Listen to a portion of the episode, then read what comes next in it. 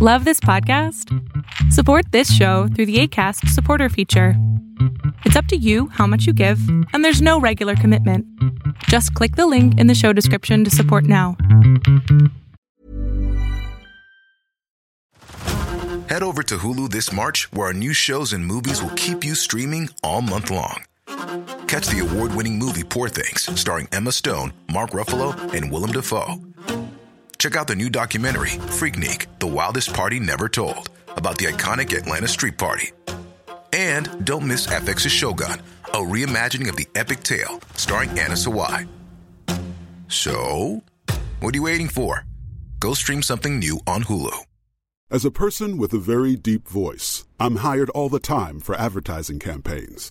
But a deep voice doesn't sell B2B, and advertising on the wrong platform doesn't sell B2B either. That's why, if you're a B2B marketer, you should use LinkedIn ads. LinkedIn has the targeting capabilities to help you reach the world's largest professional audience. That's right, over 70 million decision makers all in one place. All the big wigs, then medium wigs, also small wigs who are on the path to becoming big wigs. Okay, that's enough about wigs. LinkedIn ads allows you to focus on getting your B2B message to the right people. So, does that mean you should use ads on LinkedIn instead of hiring me, the man with the deepest voice in the world? Yes. Yes, it does. Get started today and see why LinkedIn is the place to be to be. We'll even give you a $100 credit on your next campaign. Go to linkedin.com slash results to claim your credit. That's linkedin.com slash results. Terms and conditions apply. Hey, I'm Ryan Reynolds. Recently, I asked Mint Mobile's legal team if big wireless companies are allowed to raise prices due to inflation.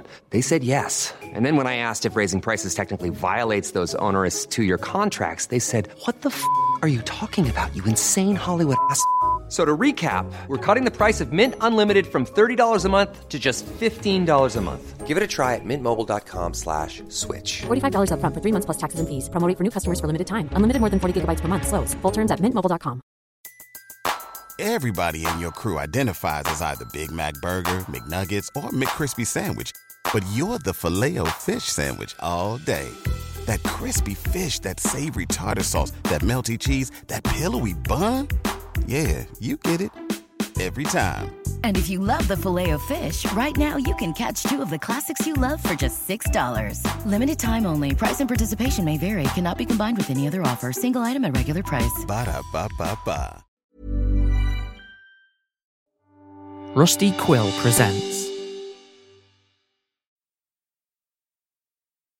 I discovered the secret town of Ostium by playing GeoGuessr. It's an online game using Google Maps that drops you somewhere in the world. You navigate around, go up and down the street, look at cars and signs and buildings, and try to guess where you are. Then you're told how far your guess is from where you actually are, and you're awarded points on that distance. It's one of those games that's real simple, and the first time you play it, you think, it's nothing special. I'll play it once, and then I'll get bored, and that'll be it. Then, two hours later, you're working on your 50th game, because this time you're sure you're going to be able to guess, or geo guess, within less than 50 miles. What's worse is you're probably at work, and you just wasted a lot of company time, and here comes your boss to check on those reports you were supposed to have ready for him an hour ago. Sorry, I just got carried away there a little bit.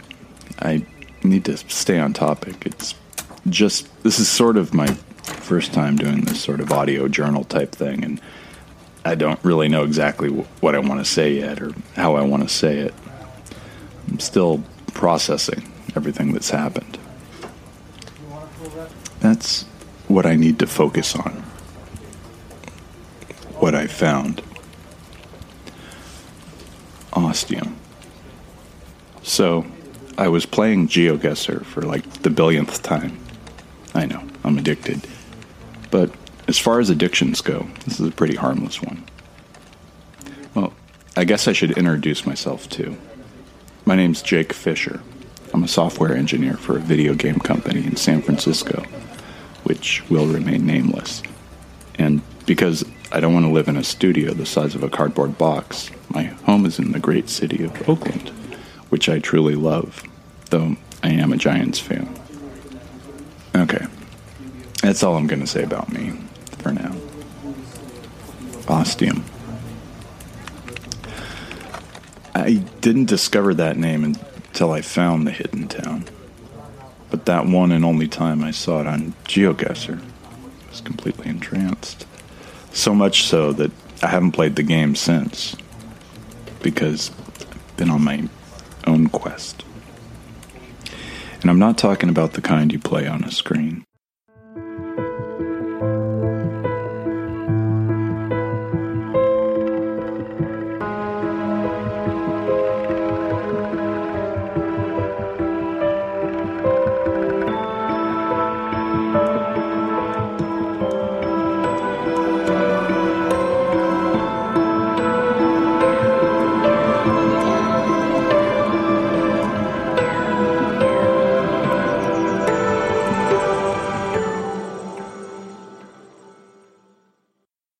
Just about every game of GeoGuessr, this particular one began with a road.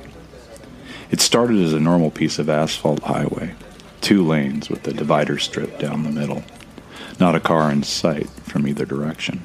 And since I usually use license plates as clues to guess where I am, I knew this is going to be a hard one. I didn't know which way to go, so I chose north according to the compass and kept going for about four minutes. I usually give myself half that time before I give up and decide to make a guess. But something made me keep going. I don't know what. I just kept clicking the arrow button, and the screen kept refreshing me a little further north. Then the road changed. The color of the surface began to get lighter, going from dark black to a lighter black, and then through a series of shades of gray, getting lighter and lighter as I continued clicking with the mouse, which I attributed to disuse. It started curving in a northeasterly direction, and I dutifully followed it. My interest peaked. The foliage on either side of the road had remained a lush and healthy green, but like the road, was also changing, though not in such an obvious way. It was still that vibrant, alive green of growth and vitality, but it became more dense, crowding the edges of the image until it seemed to form a solid wall on either side, like the walls of the thick hedge maze in the Yerba Buena gardens. A feeling of claustrophobia stole over me. I know. It sounds weird to say something like that, since I'm talking about staring at a screen in a crowded workplace. But trust me, being the one that actually says it, it really sounds weird. But it's also the absolute truth. Even though I was just messing around on my computer at work, I felt a compressing chill enveloping me, as if I was physically walking along that alien gray road, trapped and alone, forced to continue in the same direction because of the encroaching walls of greenery. I reminded myself I was safe and sound in my cubicle, ignoring my growing, unfinished work, even though I felt completely spellbound by that foreign road. In the warm office environment of my cubicle, I shivered in fear. I stopped myself, looked away from the screen for a second, stared at the side of my cubicle, where I'd pinned lots of pointless ephemera over the years drawings, statements, cartoons that meant nothing to someone just looking in en masse, but told me a complete collection of memories. That did it. My mind cleared, my fear abated, and I felt myself flush with embarrassment. It didn't last long. I turned back to the screen and I watched the road now transform from asphalt to gravel. Wherever this was, it had just run out of state funds. The direction kept changing too, curling towards the south and even towards the southwest at one point, and then back up to the north, then east, then northeast again. I'd now been playing this game of GeoGuessr for over seven minutes. Not only that, I was still on this one road without having guessed the location and confirmed where I was yet. I was sorely tempted to just click and pick somewhere in the middle of the U.S. and find out exactly where I was. But another part of me, the one that was in charge, said no, said to keep going. The end would be worth it. So I did. I kept clicking, even though the pad on my index finger was starting to hurt. and that's when I saw the sign. I'd clicked by it, whooshing with the speed of the next loading image before I realized I'd seen something. Everything had looked the same for so long, and then all of a sudden, there had been that snapshot of white against the green. The beauty of GeoGuessr is you can always go back. I turned around and I went back, then turned the image around again to face the sign I'd missed. When I saw it, I just stared at it, confused, but also growing curious with wonder. It was your ordinary sign for a town, white with a black border, a solid rectangle that couldn't be mistaken for anything else. On it was beveled the name of this particular town, Ostium. O S T I U M. No clue what that means, but it was definitely an interesting name. Below the name of the town was the elevation and the population. Elevation was 282 feet. Population was zero. Yeah, that's right. Population nobody. It said it right there on the sign. P O P period and then the number zero.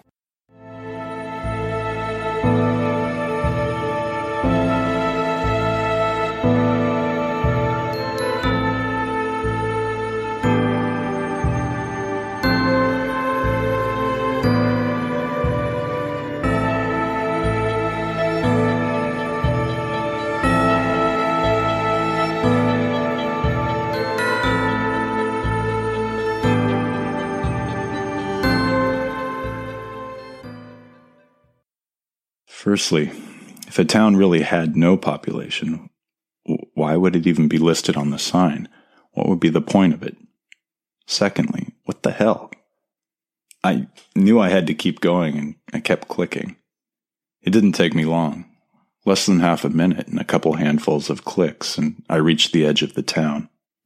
I knew that because I could see the gravel road had ended. I knew that because the dense green bushes and the trees on each side of the road had suddenly ended. I knew that because I could see the 10 foot high stone wall spreading out in opposite directions from the dead end of this road, which I assume surrounded the entire town like some medieval fortified village. I could see the road ended at a big rusty iron gate that had to be at least 10 feet high. It was pretty plain, no fancy ironwork or ornate curlicues just a regular iron gate that had seen its share of heavy weather and was now a ruddy golden brown rust color. It also looked firmly locked, and I couldn't really see anything on the other side. By this point, my fear seemed like a hazy memory that I wasn't even sure I'd felt, but my curiosity was making me shake with excitement. I could feel hot sweat on my brow, as well as a heat in my armpits and crotch. Maybe a little TMI there, but I want you to experience this as close to how I experienced it. I need to find where this place is. I wanted to go there. I wanted to see this ostium, and I knew the moment had finally arrived. I turned to the world map on the right of the screen. I zoomed in on the US and contemplated on where to place the digital pushpin. I settled on the middle of North Dakota. It seemed remote and unusual enough for this undiscovered town of population zero. The game did its thinking, and it calculated me to be 1,545 miles away. And the formerly unknown town of Ostium was, in fact, located in Northern California. It took me way too long to realize I was in Northern California. It was a clear, strong thought, like a shot of tequila. Now I had to find this town and see exactly where this was. I studied the map, trying to see if I could zoom in on it and get a definitive location. And that was when GeoGuessr did something it had never done before. The image grew blurry, as if there was some sort of interference.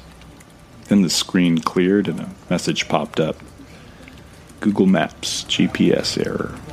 Location has been lost. The words were so definite and final. They said that Ostium was gone.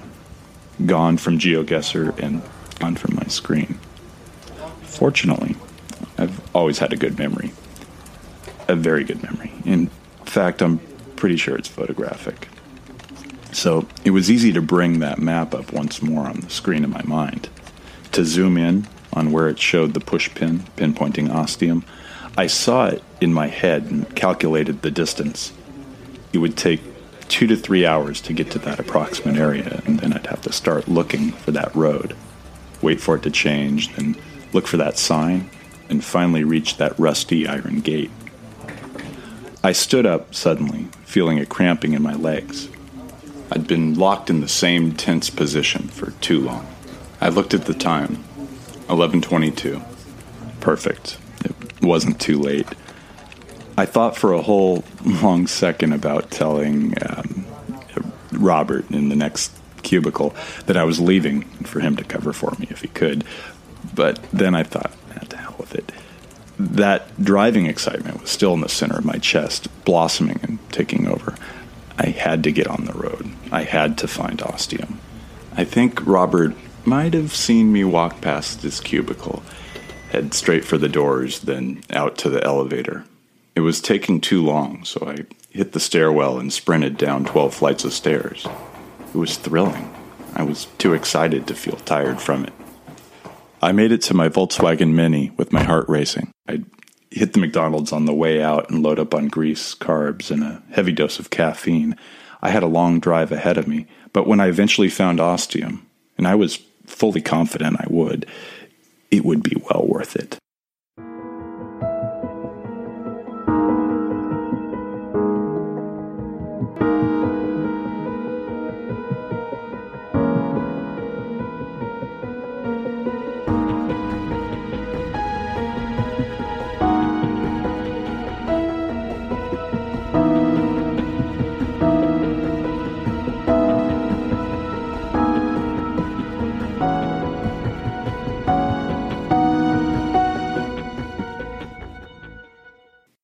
It didn't take me long to realize Ostium didn't want to be found, but I'm getting ahead of myself again. It took me four hours to get into the approximate zone of that part of Northern California that I remembered from the GeoGuessr map. It was a long drive, but I had my trusty iPhone to keep me musically entertained with the Beatles. The Beatles can get me through anything. Siri also guided me, I'd picked a town I'd given as the endpoint that was in the rough vicinity of where I thought Ostium was. I had, of course, tried asking Siri to guide me to Ostium first, but she had said, I'm sorry, Jake, I'm not sure where that is. A couple of food and drink stops along the way had recharged me. It was while I was waiting for my venti white mocha with an extra shot that I decided to look up what ostium actually meant. In ostium is defined as a small opening or orifice. According to Merriam Webster, the etymology of the word is from the Latin meaning door or mouth of a river. Interesting. Next, I tried some websites. Ostium.com gave me nothing. Ostium.net ominously told me nothing to see. Move along. Ostium.co.uk seemed to be about to load a site, but then just stayed a white screen. And on a hunch, playing the Latin angle, I tried ostium.it for Italy and was taken to an Italian legal firm named Manucci. So, one big zilcho. Fortunately, that's when I heard my name called out. Then it was back to the freeway and the long road north. I made my last stop at the town I'd told Siri to take me to, grabbing a bottle of water this time to give my overstimulated head and brain a break. I was kind of at a standstill, roadblock, if you will. Oh, God, sorry, that was uncalled for. I simply wasn't sure where to head next. Whichever way I went could be the right direction or completely wrong one. I pulled up a map of the area on my phone and tried zooming out a bit to get a feel for the area and see if I could hone in on where I thought Ostium might be, but no such luck. It all felt foreign and alien to me, much like it had felt when I saw that rusty gate and that strange sign on the screen. Back at my cubicle, which seemed like a million miles away at this point. And now for something completely different. I I tossed my phone and water onto the passenger seat, then stepped in front of my car, took a deep breath, closed my eyes, and turned in a complete circle fast. Got myself pretty dizzy. And then I did it much slower. I was waiting for, I don't know what, sound, some indicator, something. And I got it. It was a feeling like someone had just put the slightest pressure on my temples with their fingertips. Just for a moment, an external force. I felt that shivering fear come back, but I was ignoring it for the time being. I opened my eyes to a house across the street. The house didn't mean anything, but I now had some extrasensory feeling that this was the direction I needed to go. I got back in my car, had another swig of the icy water, and pulled the map up again on my phone, calculating the route from the freeway to the smaller roads that would take me in that specific direction. I left the town, getting on the on ramp, wondering if whatever force I'd experienced could, in fact, be ostium pulling me in some way towards it, perhaps calling to me. I know, it sounds crazy,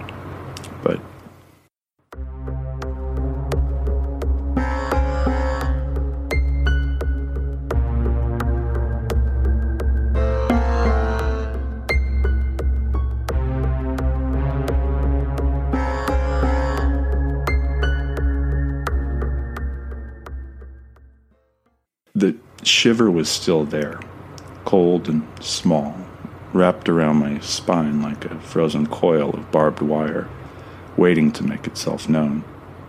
I followed my chosen route, and before I knew it, there were no more cars on the road. I didn't know how long it had been since I'd seen the last vehicle, but it left me with a pretty eerie feeling. And that was when I noticed the road. It was the same road from the GeoGuessr map. I know.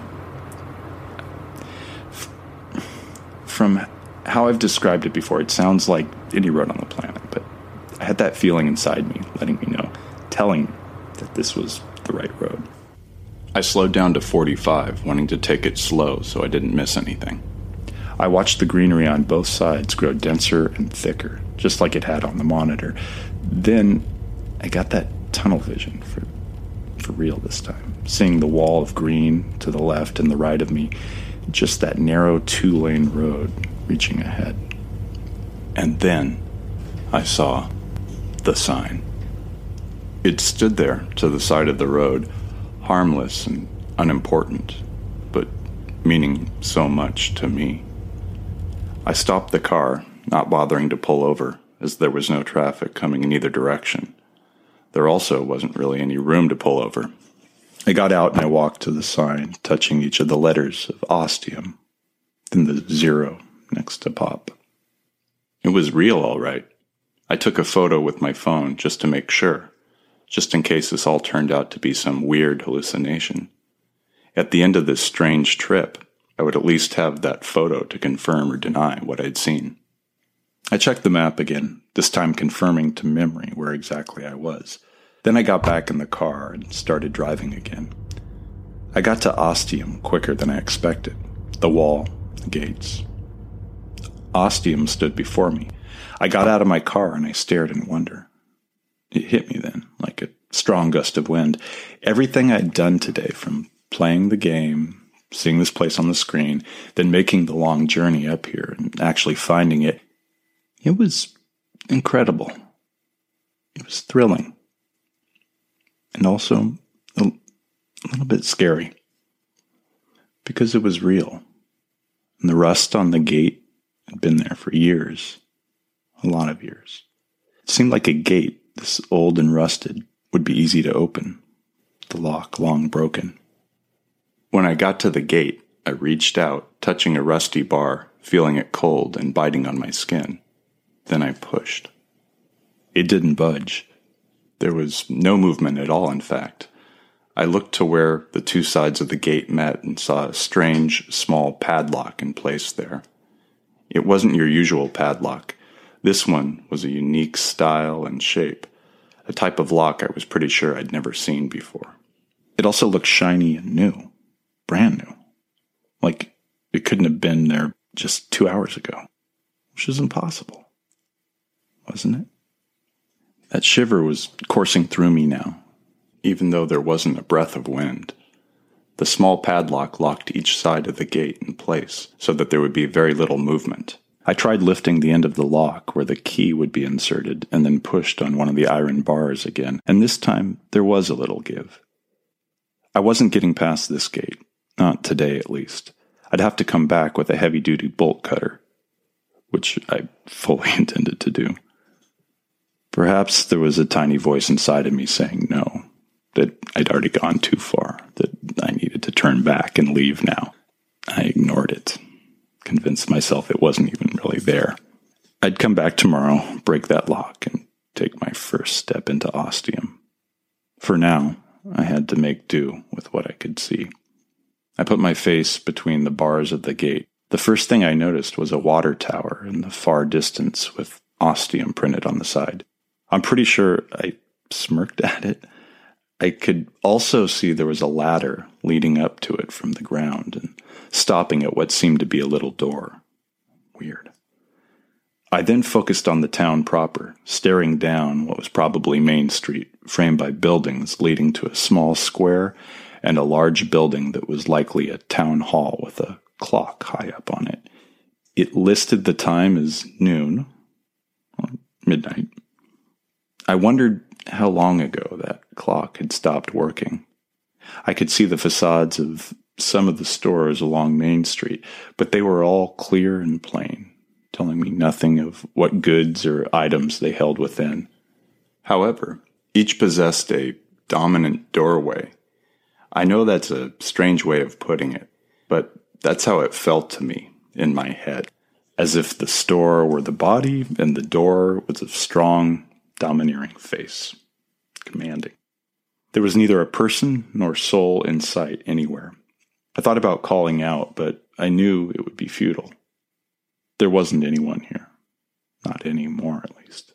The sign had said so. But those powerful doorways gave me a strange feeling, as if there were presences here, staring at me, ghosts in those doorways, of lives that had once lived, of people that had once inhabited Ostium. Whether I would ever be meeting any of them, I would discover in time.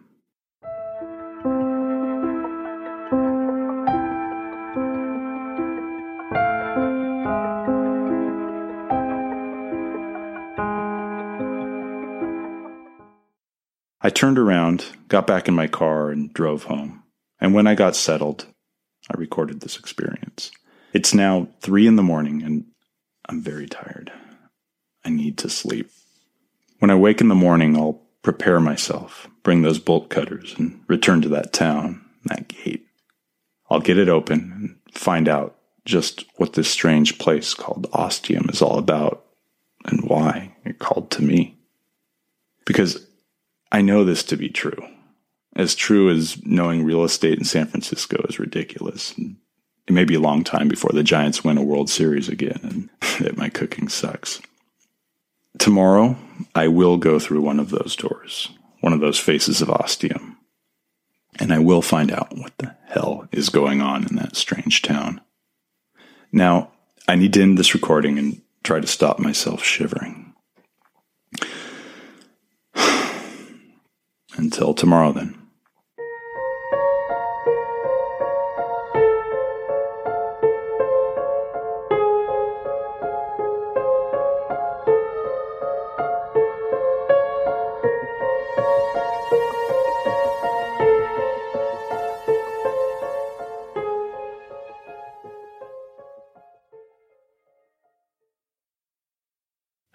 My name is Jake Fisher. As I record this, I want to make it clear I am of sound mind and judgment, and that the events and happenings I'm about to tell you are as close to the truth as I believe them to be. It is now 10:28 p.m. on October the 4th. The events that I am about to recount took place about 7 hours ago. I'm not sure who I'm making these recordings for. Maybe just myself? No, What's happened to me so far validates my reason for recording this story. And for whoever, or is it whomever, I never know, whatever, or whomever, listens to this, I want to reaffirm I'm recording this in my own words, step by step, as it happened to me, to the best of my recollection. I have no reason to make this shit up. And at this point, I'm too fucking terrified to make anything up. I'm sorry about the swearing. I'll try to keep it to a minimum. Okay, let's start at the beginning.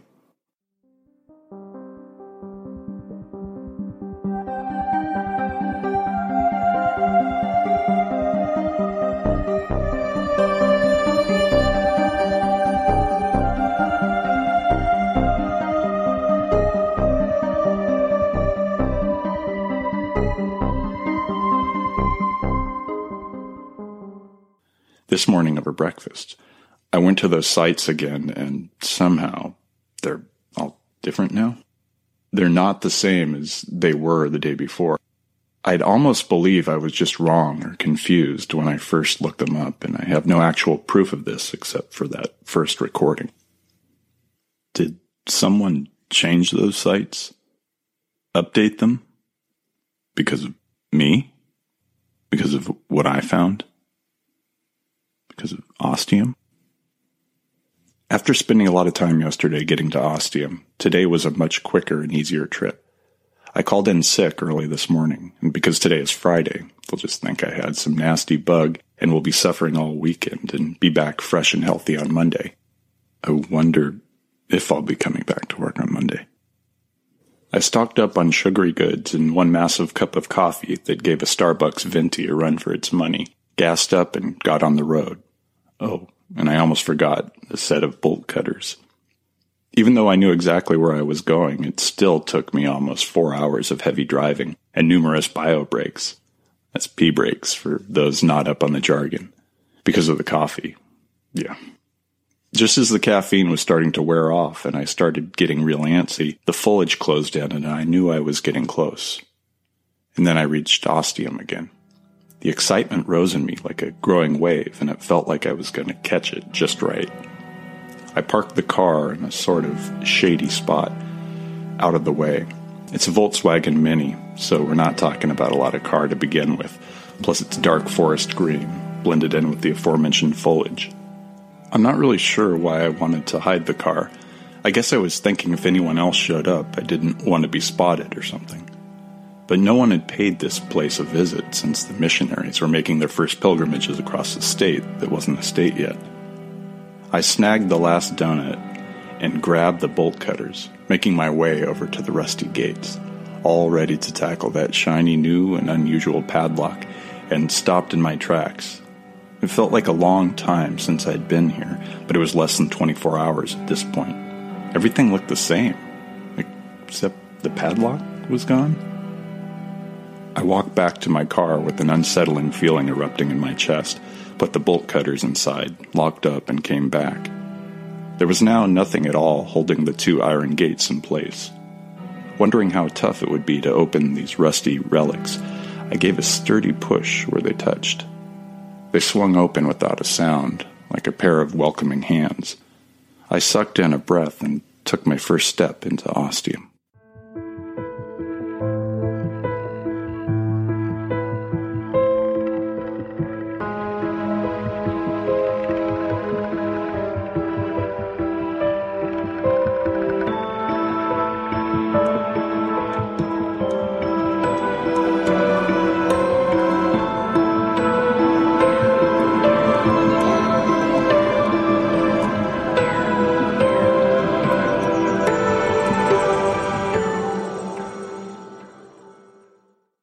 Was like any ordinary town, and unlike any town anywhere.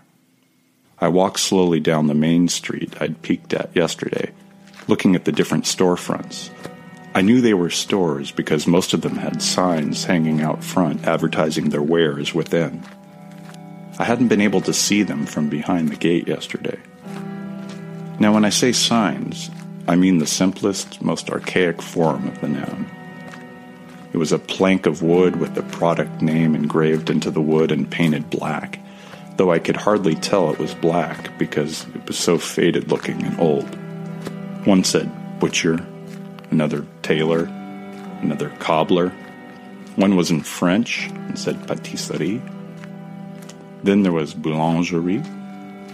Now I'm not really up on my French, but I thought patisserie and boulangerie were kind of the same thing. Couldn't actually tell because while each store had either one big rectangular window or a small square one on each side of the door, they were all opaque, black like it was night inside, and I couldn't see a single thing. I tried peeking through. I even put my face right up to the glass, touching it with my nose. It was cold. Colder than the outside. Colder than it should have been. Cold like not following the laws of thermodynamics. Cold like something on the inside was keeping it that cold. Somehow. There were more stores as I continued up the street, in more languages. Farmacia. My Spanish is better than my French, and I knew that that was a pharmacy. Though, just to make things a little more wacko, on the opposite side of the street was a store with the sign chemist. Yeah, if you don't know, that's the British term for a pharmacy. Mm-hmm. Wacko. At this point, there was a cross street with more stores to the left and to the right. There were more languages now. I recognized German and I think Dutch. There were some Scandinavian ones, Swedish, Danish, or Norwegian. I heard once they're all pretty similar. If you grow up in the Bay Area, you're exposed to a lot of diversity and a number of different languages from around the globe. So while I didn't know what they meant, I recognized Vietnamese, Chinese, and Japanese, and there were some Cyrillic ones and a bunch of others that I had no clue about. I decided to stick to the street I was on, what I thought of as Main Street, and continued heading up it. That was when I studied one of the doors for the first time. I don't know why I hadn't noticed earlier, but I did now. There was a number on the door. It said 24. So I looked at the other doors around me and saw the same thing. Numbers on every one of them. I even started backtracking a bit on the doors I'd missed.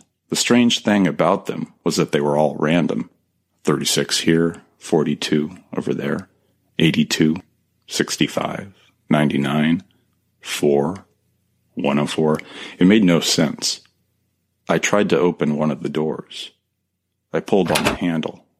It turned down, but unsurprisingly, the door didn't open. This was number 17. I tried pushing, then pulling. I threw my shoulder into it, then gave it a sturdy kick. There was no movement. Whatsoever. I knew Ostium wasn't going to make it easy for me. I tried a few others just to be sure it wasn't just this one door. They were all the same, locked up tight. So I moved on, crossing a few more streets. I'd moved into what I presumed was a residential area now, as the store signs were gone. Every house was a door in the center with two square windows on either side. The number on the door, that was it.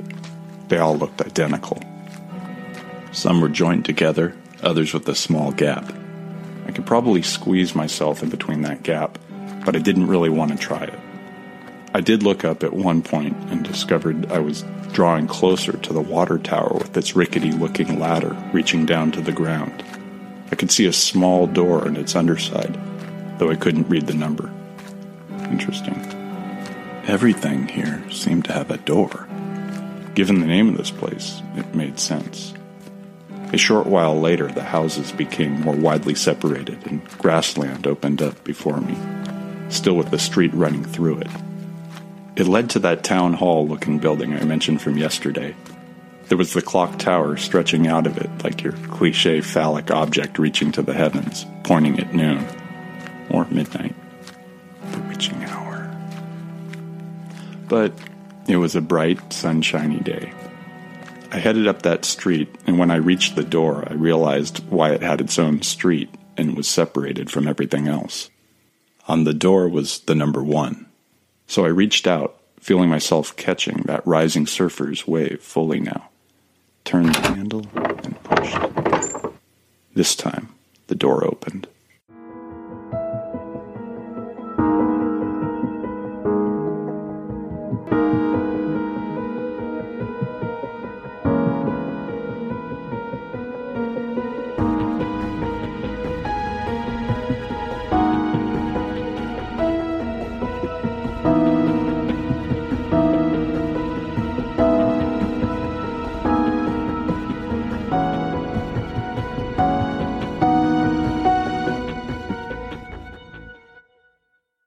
Room was bare bones four walls, three doors in addition to the one I'd just opened. The others were all closed, but I didn't expect much else from a long abandoned town like this. As I'd been walking down the street, part of my mind had been thinking how long this place had been abandoned. Except for the shiny new padlock that had mysteriously disappeared, everything looked downright ancient and Ostium. And then there was the thing standing in the center of the room. It was a rectangular wooden table, and on its surface was a detailed map of the town, carved into the wood. I walked up to it and actually gasped at the detail. It was a work of art with all the tiny streets, all the individual stores and homes, the grasslands and contours of the town. It was astonishing. The water tower was a little wooden piece sticking out of the table like a thick splinter, but unlike the rest of the room, the carving was spotless and clean, as if it had been carved and freshly varnished just yesterday. The map carving was also a key. There were numbers on every single building. I cast my eyes up the street I'd come and saw the familiar numbers I had passed. I found number one, where I was currently standing. I also learned the water tower was 69. nice. I pored over the whole table, taking in the reaches of the town. There were a lot of buildings here, a lot of numbers. Over a hundred, as I already knew. But there were also open patches of ground with the number in the center. There was no building, so either it was a door standing on its own, or a hole in the ground with the number carved into the earth, or a hidden trap door, or something. Whatever it was, I was getting excited just imagining what it could be like. What was the deal with this place? I started searching on the map, and it took me a little while, and then I found number two. I'd passed it on my sojourn over here. I looked at the three closed doors in the room, one on each wall, just asking to be opened. I had two choices, two big choices. I made my decision and headed out the door, closing it behind me. As much as my curiosity was begging me to find out what was behind those three mystery doors, I felt the bigger question to answer was whether every door in this place led to the same thing, or was it something different? Was it the inside of a store or house? Was it a door that just didn't open? Was it a door to heaven? Or to hell? To my imagination? I had to know. More than what was behind those three doors in the room with the wooden map. So all my money and hope was on number two. Okay, sorry, that sounded wrong. All right, I've got it. Monty, let's have a look at what's behind door number two. How's that? Yeah, it's better. I retraced my steps, heading back down the street that appeared to have no name according to ye old wooden map, just like all the streets in this town. And then I was staring at a wooden door that looked like every other wooden door in town, except three quarters of the way up was a carving of the number two, paint flaking black like the signs. I felt myself smirk as I reached out and tried knocking. No one answered. No surprise there. Figured it was worth a shot. So I turned the handle and pushed. The door opened. Unlike opening the first door, where I could see inside, with the walls and the doors and the table in the center, here I was greeted by blackness. A dense blackness that had no give, no depth, it was like when I peeked in one of the windows. A night to end all nights, as they say. Shit. I was pretty terrified at this point, and it still gives me goosebumps now thinking about it. I had another choice then to either go through and risk facing whatever was on the other side, or close the door and go back to my job and normal life and say goodbye to everything ostium.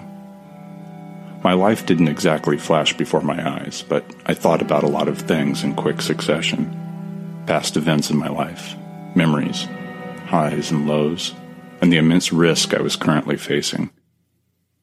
I was at the edge of the precipice, and I couldn't see if there was a sturdy, stable bridge to cross, or a rickety wooden one, or just a drop into darkness.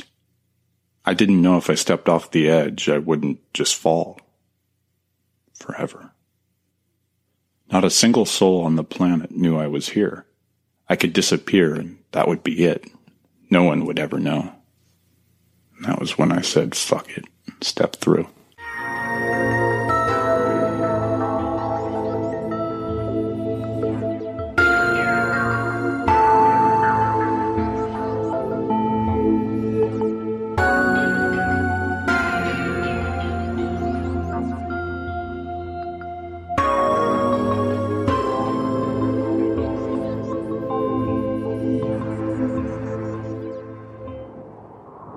First thing I knew for sure was that I wasn't in Ostium anymore.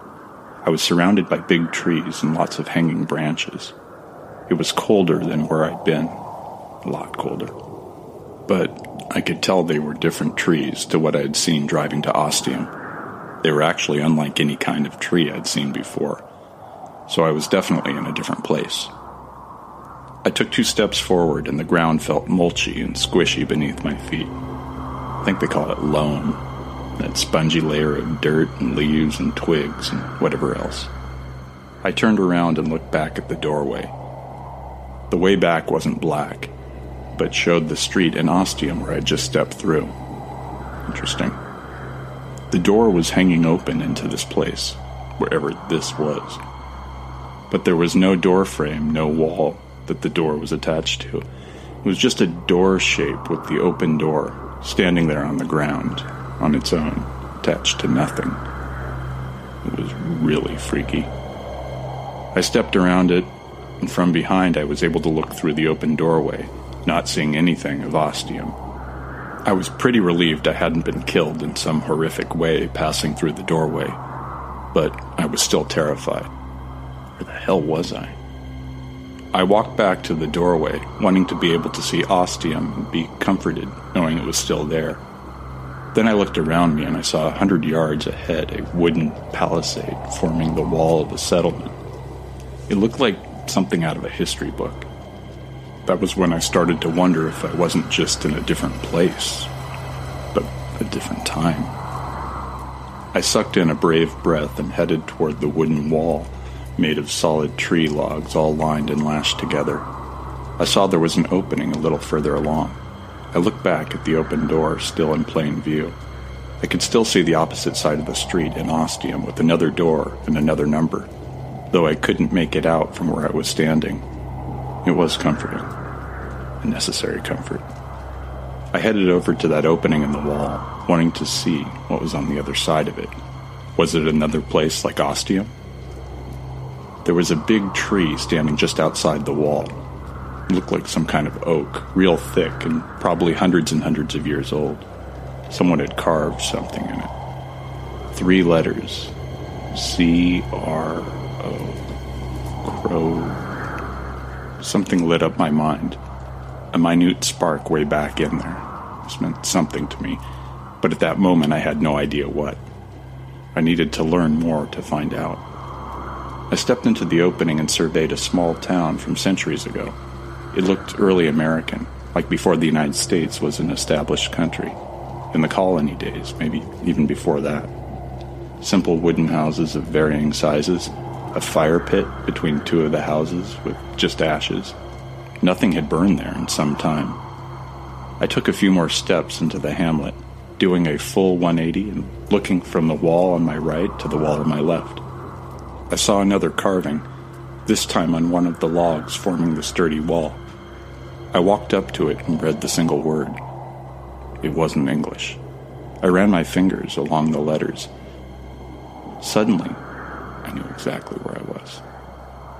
For the first time in my life, I slapped my hand over my mouth, stifling a scream. The eight letters were carved clearly C R O A T O A N. Croatoan. I was on an island in North Carolina. The year was sometime between 1587 and 1590, and I was looking at the settlement of the abandoned lost colony of Roanoke.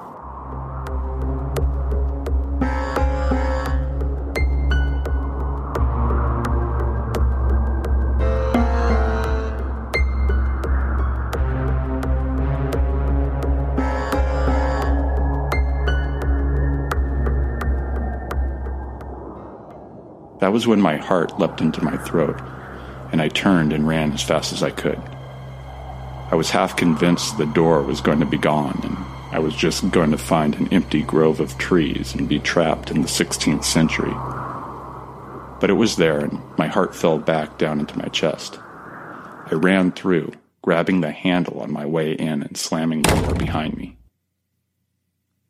On the other side, I felt the familiar and now very comforting buildings of Ostium surrounding me, the roughshod road. I started giggling, which turned into a raucous laughter that racked my body tortured my lungs and throat, and left me crying and dizzy. My dying echoes of laughter were pretty creepy. I fell to the ground, trying to get a hold of myself. I know now it was shock and fear. It was either laugh or cry.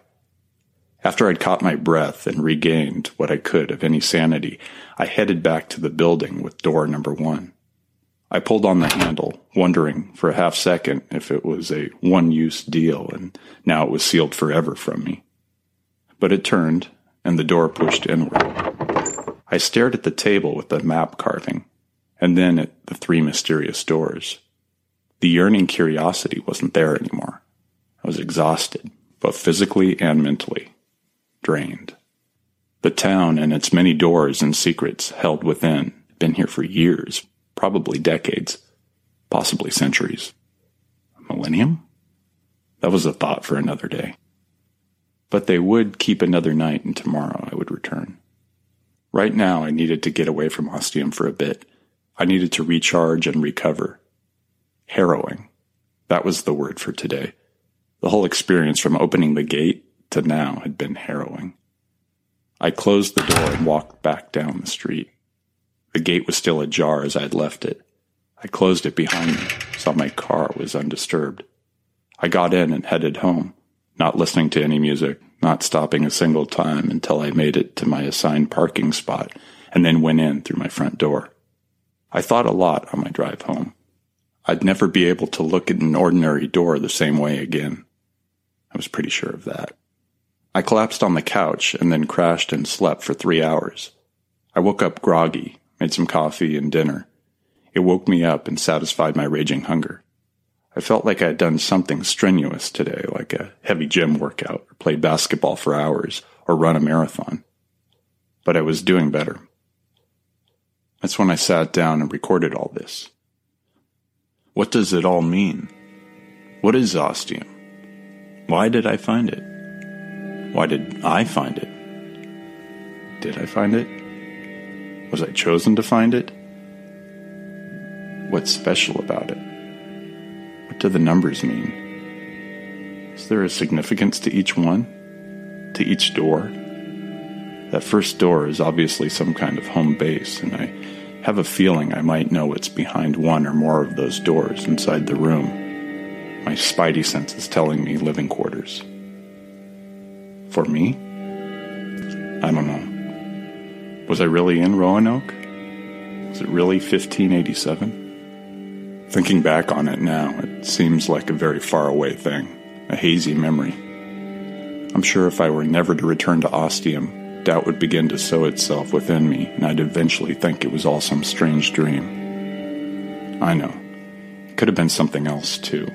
A recreated settlement to show tourists the way things were. Sure. But see, the thing is, I know something about Roanoke. I did a paper on it in a college U.S. history class. I was fascinated by it. Might even say obsessed. The paper ended up being over 10 pages long, and for a low division course, it's pretty darn good. I laid everything out how it was all started by Sir Walter Raleigh, how the first settlement began, how John White, who was a friend of Raleigh's, helped set up the colony of 115 souls, including White's granddaughter, Virginia Dare who was the first English child born in North America. How White had had to travel back to England in 1587, leaving the 115 colonists on Roanoke Island. He had wanted to come back sooner with supplies, but bad weather had prevented him from going. Then the Spanish Armada attacked England, and he wasn't able to get a ship. In 1588, he had hired two vessels to bring supplies, but they had been captured, the valuable cargo seized. In 1590, he was able to hitch a ride on a privateering expedition that agreed to drop him off at Roanoke on the way. He arrived on August 18th, what would have been his granddaughter's third birthday. When he got to the settlement, he found not a single person there. 90 men, 17 women, and 11 children vanished without a trace. The only clues were the carving of crow in a tree outside the settlement and the word Croatoan on a fence post inside the settlement. I know they've recreated fortifications and reproductions of what the settlement of the lost colony was like, but this hadn't felt like that at all. This had looked too real. The details in the buildings and the fire pit and other things I'd seen around the settlement. Just the smell of the place. It smelled authentic. No. The more I think on it, the more unsettled yet certain I am I was in Roanoke in 1587. Somehow. I feel it to be true. So then I have to ask myself if Ostium sent me there, through this door, why? What was I supposed to get out of it? Was I supposed to stay there longer, look for clues? Possible solution to what happened to the colonists? There's never been any conclusive evidence. Since Ostium suffered a similar fate to Roanoke, at least that is what it appears to be. Am I to try to solve this mystery and therefore come a step closer to solving the bigger mystery of Ostium? I simply don't know at this point. It's all too much, and a lot of it is too fantastic to accept. But I know what happened to me today. I know it was real. And what will I find behind door number three? Another mystery? Another empty town? What I do know is this.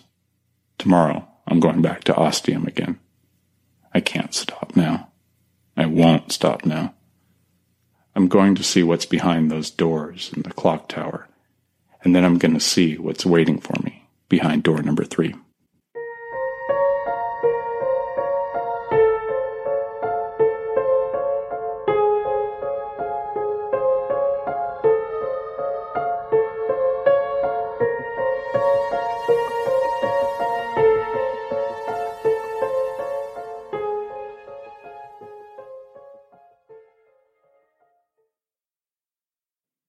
I plan my third trip to Ostium a little better than the previous two.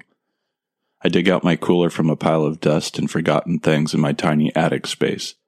It takes some scouring and cleaning out, and then I fill it with sandwiches, snack bars, protein bars, candy bars, whatever I can find really, and lots of water. Yesterday, with my heart running faster than my brain and lungs for pretty much the whole day, with everything that happened, I knew at the time if I'd had a sugary and or salty pick me up, it would have done wonders for my constitution and confidence. So, anyways, other than a venti coffee, I avoid stopping at any coffee serving or fast food locales. I also spend most of the trip thinking about the Facebook messages and email I read last night while enjoying a nightcap of some port I forgot I had. It really hit the spot. The Facebook IMs were just a couple of coworkers checking in on me, making sure I was okay and whatever plague I was suffering from wasn't too bad. And if I needed anything. The girl and guy both knew I lived alone and didn't have any family support to speak of and not that many friends. Okay, time for some more personal info.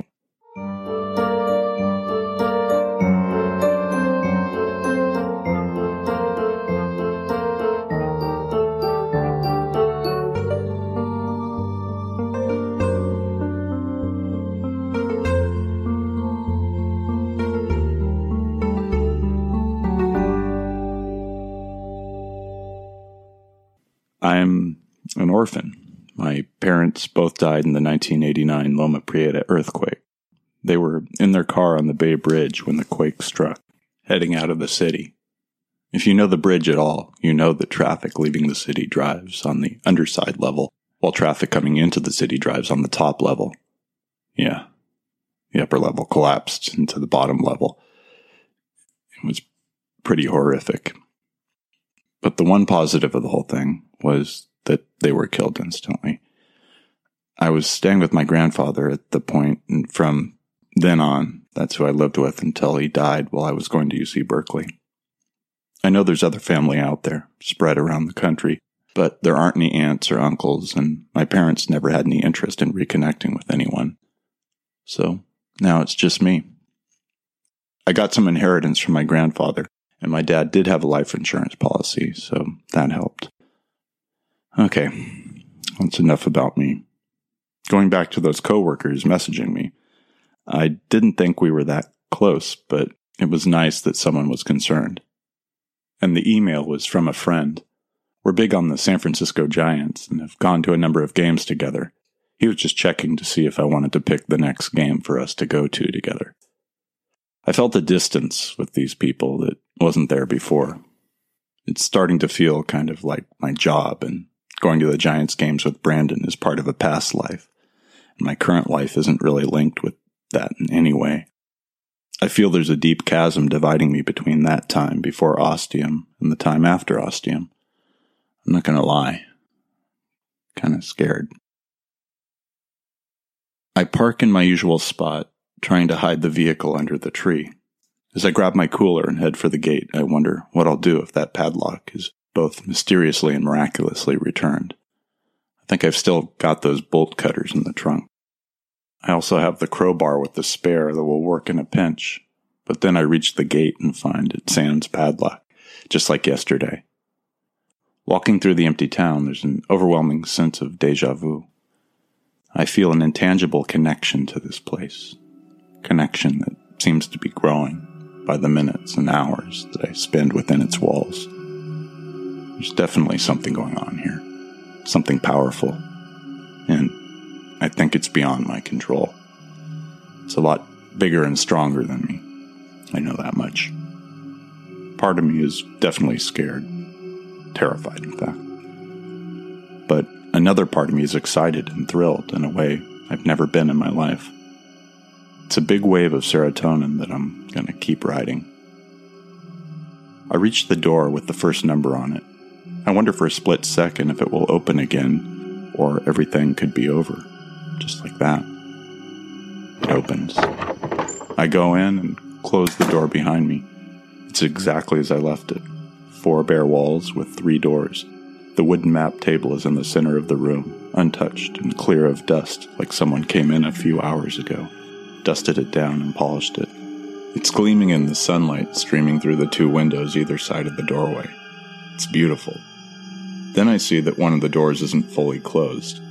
It's in that in between state where it's not fully closed and not exactly ajar. It's on the edge of becoming one or the other. Schrodinger's door. I cast my mind back to yesterday, searching through the pictures of my memory. I'm almost 100% sure both doors were solidly closed. Yeah, 99.9%. If one of the doors had been like this yesterday, I would have seen it. It would have grabbed my attention like flies on, well, you know what. It would have stopped me from checking out what was behind door number two. So, what does that mean? Well, my dear Watson, whatever solution presents itself, no matter how preposterous or unbelievable, if it's the only one that remains, then that's it. Or something to that effect. Someone has been here and gone through that door. That someone might be here now. That momentarily paralyzes me and gets my heart racing faster than before. I have two options, two doors to choose from, but there's only one really. I suck in a breath, stride across the room, and rip open the door. Nothing attacks, nothing jumps out at me, nothing even moves. I wait a few more seconds to see if there's some delayed reaction, but no. It's a small room where everything is pretty obvious. There's a twin bed along one wall, a bed frame, a bare mattress, and on top of the bed is a dark blue sleeping bag and a pillow. The pillowcase has a daffodil design on it. The sleeping bag is opened up, like someone was sleeping in it recently. There's a door on one wall. Like quickly ripping off a band aid, I jog over and throw it open. It's a bathroom. There's a sink and a mirror, a toilet, a small shower stall with a sliding glass door, the door is open, but I still stick my head in the cubicle to be sure. There's a bottle of head and shoulders on the floor of the shower stall. It's the two in one with conditioner for smooth and silky hair. The mirror on the wall is just a normal mirror, no medicine cabinet behind. I look in it, wondering if there's some hidden recess I'm missing where something's going to jump out at me. I turn on the cold water faucet. Water comes streaming out. Turn on the hot water faucet. I can tell the water is hot, really hot. Steam starts billowing up. On top of the simple toilet is a roll of toilet paper. It's almost a full roll. On a hunch, I look behind the toilet on the ground and see a package with five extra rolls. Well, that's that, I think. Can't do anything about it right now. I head back into the main room, closing the door to how it was before. Not quite ajar, not quite closed. Then I head over to the other mystery door and pull it open. It's a kitchen. There's a simple one burner stove. There are cabinets around it and above it. There's a sink and a faucet. I don't bother checking the water in here. I'm pretty certain it works. I start looking through the cabinets. Canned goods, lots of canned goods. Lots of different types meats, vegetables, fruits, soups. I don't see my ideal meal here, but it's the sort of thing I'd expect to find in an air raid shelter or a nuclear bunker. Or somewhere in the middle of nowhere. This is survival food. In the cabinet next to the stove, I find a bottle of propane attached with a hose. In another cabinet, I find pots and lids. Another has paper plates and cups and sporks. Lots of sporks. Whoever stocked this kitchen likes to simplify economize. In the final cabinet on the other side of the sink, I find plastic gallon bottles of water. All the labels have been removed. These bottles have been reused. There's also an industrial sized bottle of dish soap with added grease remover and a brush. I touch the bristles. They're damp. I step back into the main room, closing the door behind me. I walk over to the wooden map that never seems to age and try to think.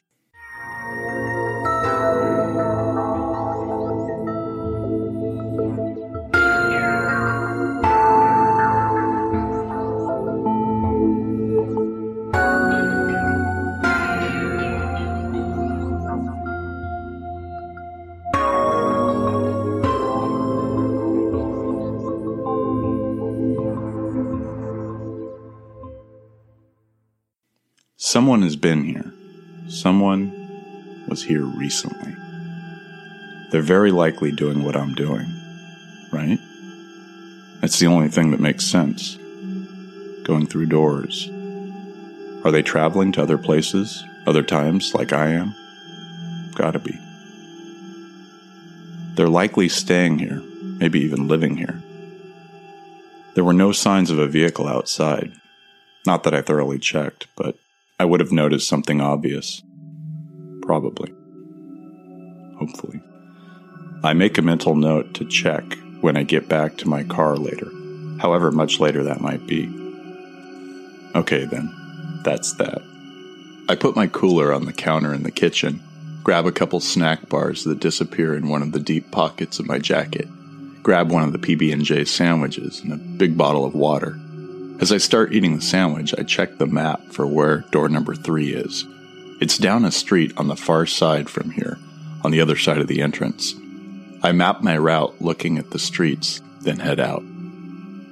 By the time I make it to the door with the number 3 on it, the sandwich is gone, as is half of the water. The snack bars are staying in a pocket until I get hungry again. I put the half full, or is that half empty, bottle of water in another deep pocket. I rub my hands on my jeans and then turn the handle on the door. It opens like any unlocked door. I close my eyes and step through.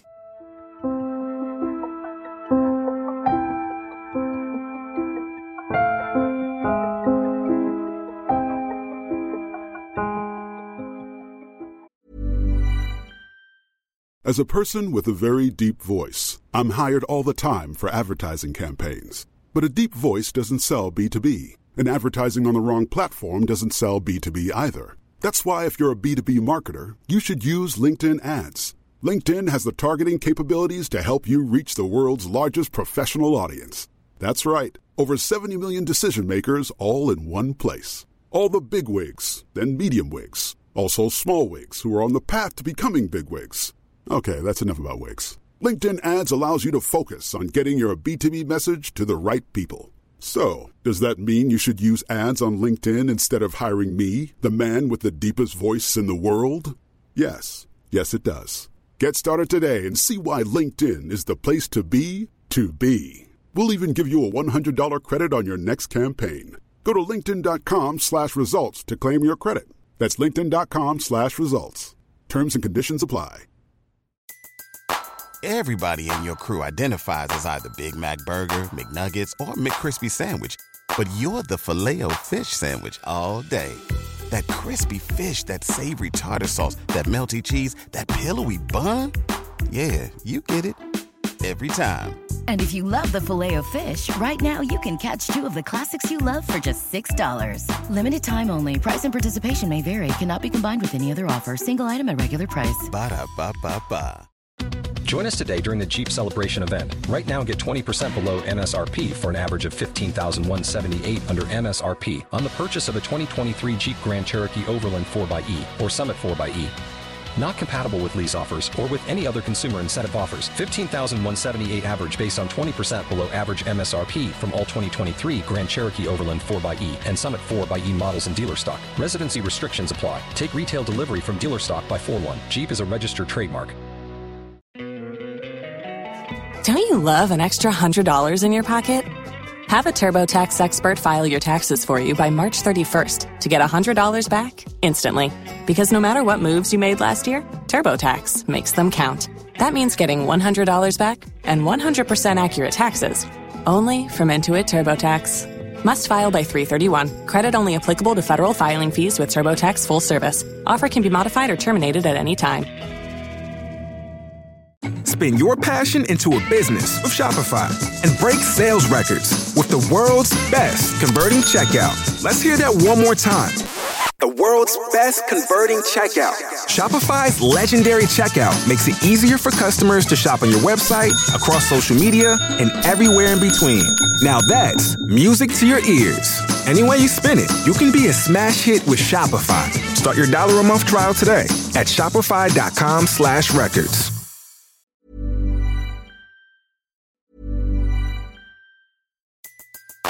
Everybody in your crew identifies as either Big Mac Burger, McNuggets, or McCrispy Sandwich. But you're the filet fish Sandwich all day. That crispy fish, that savory tartar sauce, that melty cheese, that pillowy bun. Yeah, you get it. Every time. And if you love the filet of fish, right now you can catch two of the classics you love for just $6. Limited time only. Price and participation may vary. Cannot be combined with any other offer. Single item at regular price. Ba da ba ba ba. Join us today during the Jeep Celebration event. Right now, get 20% below MSRP for an average of 15178 under MSRP on the purchase of a 2023 Jeep Grand Cherokee Overland 4xE or Summit 4xE. Not compatible with lease offers or with any other consumer incentive offers. 15,178 average based on 20% below average MSRP from all 2023 Grand Cherokee Overland 4xE and Summit 4xE models in dealer stock. Residency restrictions apply. Take retail delivery from dealer stock by 4 1. Jeep is a registered trademark. Don't you love an extra $100 in your pocket? Have a TurboTax expert file your taxes for you by March 31st to get $100 back instantly. Because no matter what moves you made last year, TurboTax makes them count. That means getting $100 back and 100% accurate taxes only from Intuit TurboTax. Must file by 331. Credit only applicable to federal filing fees with TurboTax full service. Offer can be modified or terminated at any time. Spin your passion into a business with Shopify and break sales records with the world's best converting checkout. Let's hear that one more time. The world's best converting checkout. Shopify's legendary checkout makes it easier for customers to shop on your website, across social media, and everywhere in between. Now that's music to your ears. Any way you spin it, you can be a smash hit with Shopify. Start your dollar a month trial today at shopify.com slash records. I keep my eyes closed on the other side, wanting to take things in with my other senses. It doesn't take me long to realize I'm rocking side to side. I open my eyes and look down. My feet are solidly planted on the ground, a wooden ground. Okay, that's different. I'm on a boat. Cue the song. I can see interlocking planking around my feet, but it's kind of slipshod, not exactly high craftsmanship. There's no fancy varnish or finish to it as I would expect on a luxury yacht, or even just an ordinary modern everyday yacht. You know, the one we all have for fun. So, what does that tell me? This is something older. I'm on a boat that's old. I take a few steps on the deck and automatically look back at the open doorway to Ostium.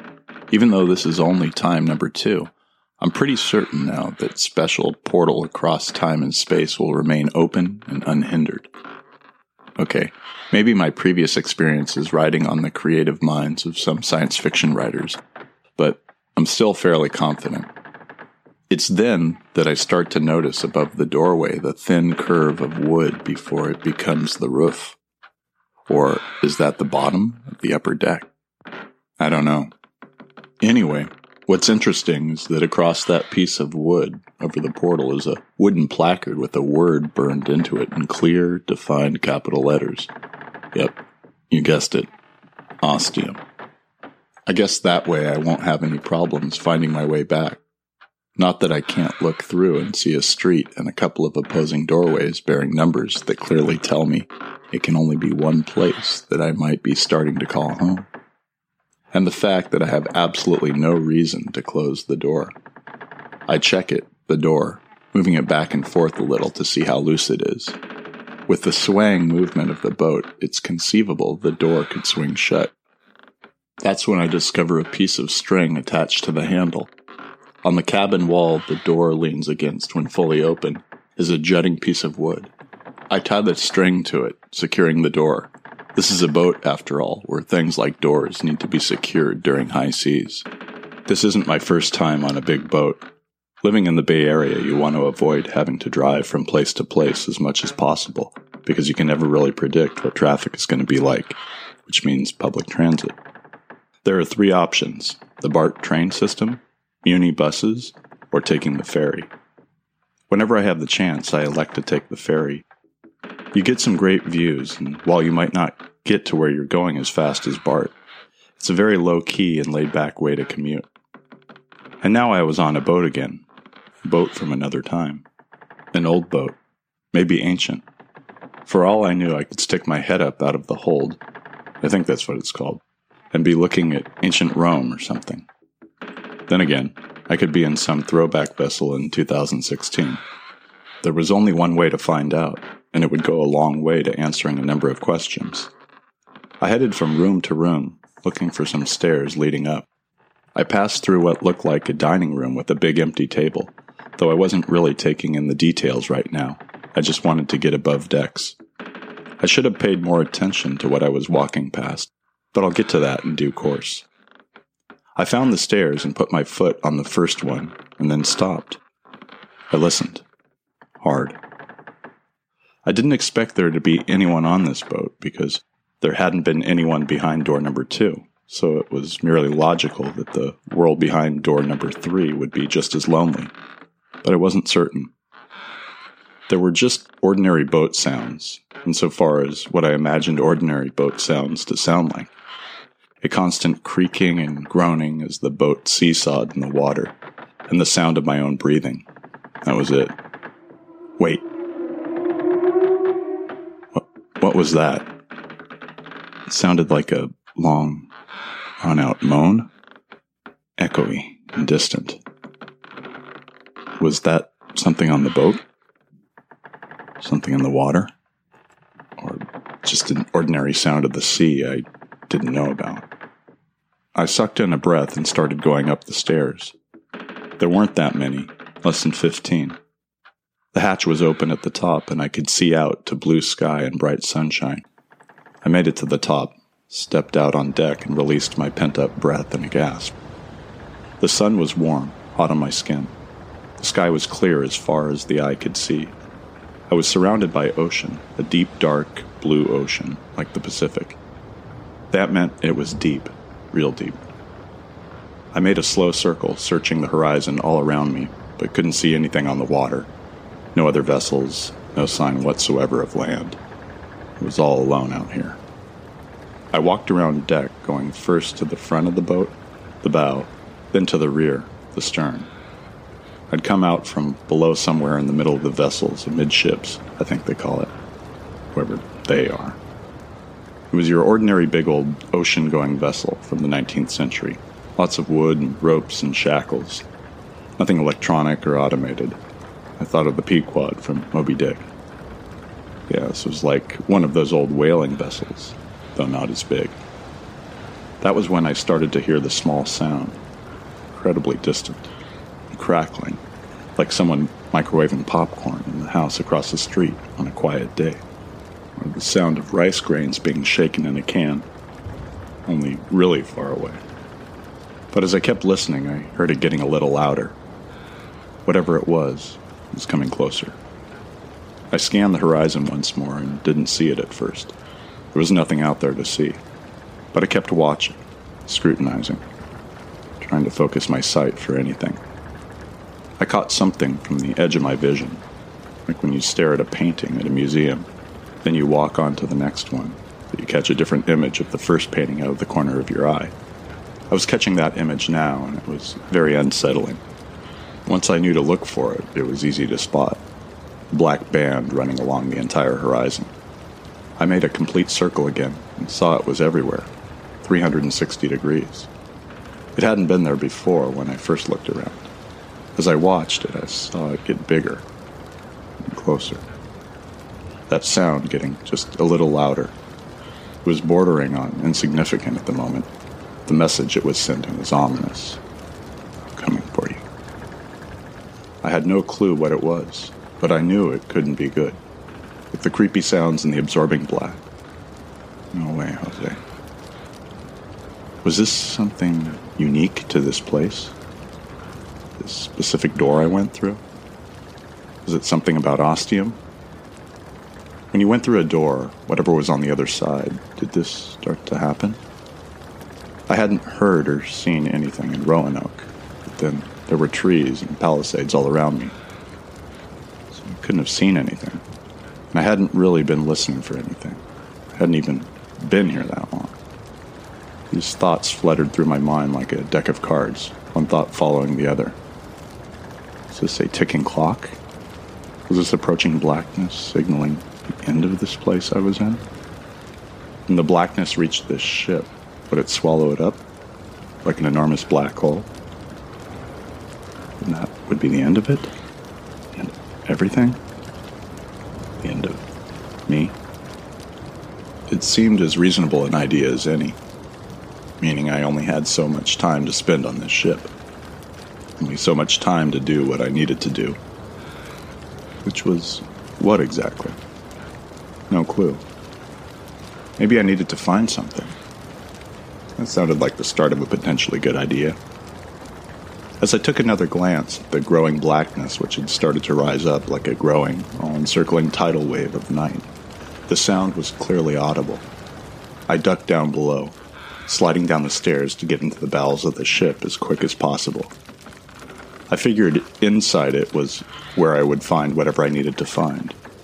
Plus, I also needed to be close to that doorway back to Ostium. I could peep through the portholes along either side of the boat, port and starboard, to see how much time I had left. My heart was racing, my breath coming fast, but I had a sense of direction for once and started looking. I took the stairs quickly, familiar with them now.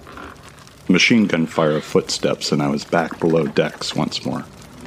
I immediately heard that haunting moan again. It was still unfamiliar, but this time I was certain it was coming from somewhere inside the boat. Its echoing nature made it seem like it was coming from down a long concrete hallway. But there was nothing like that on this ship of sound deadening wood. I was already a number of steps beyond unsettled. That sound added a mile. I could feel myself shaking. To take my mind off the sound, which came again now, just as loud and clear, I started looking around. I was in the room that had that big dining table. There were wooden chairs around it, about 15 of them. The table was solid, thick wood, attached to the floor so it wouldn't move during turbulent seas. The chairs weren't affixed. There were place settings for 15 people, utensils for multiple courses, a large plate for the main course, a smaller place for the first course, a bread plate, one wine glass, a precisely folded napkin. In the center of the table was a raised wooden platform for the showcase, the main dish, that prize winning turkey or succulent ham or impressive side of beef or whatever went for good food back in this time.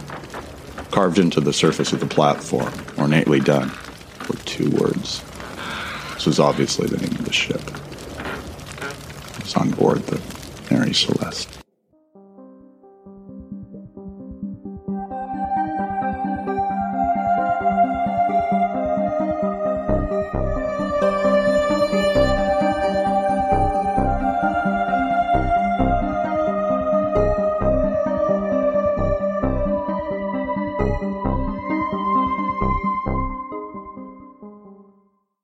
Those words may mean nothing to you, or they may mean something.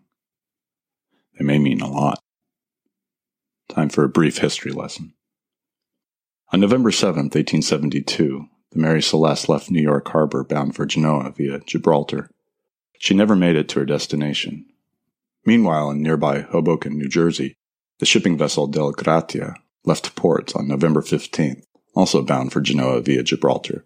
About 1 p.m. on Wednesday, December 4th, the Dei Gratia was midway between the Azores and the coast of Portugal.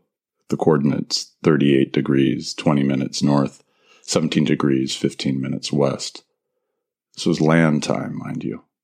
Thursday, December 5th, sea time.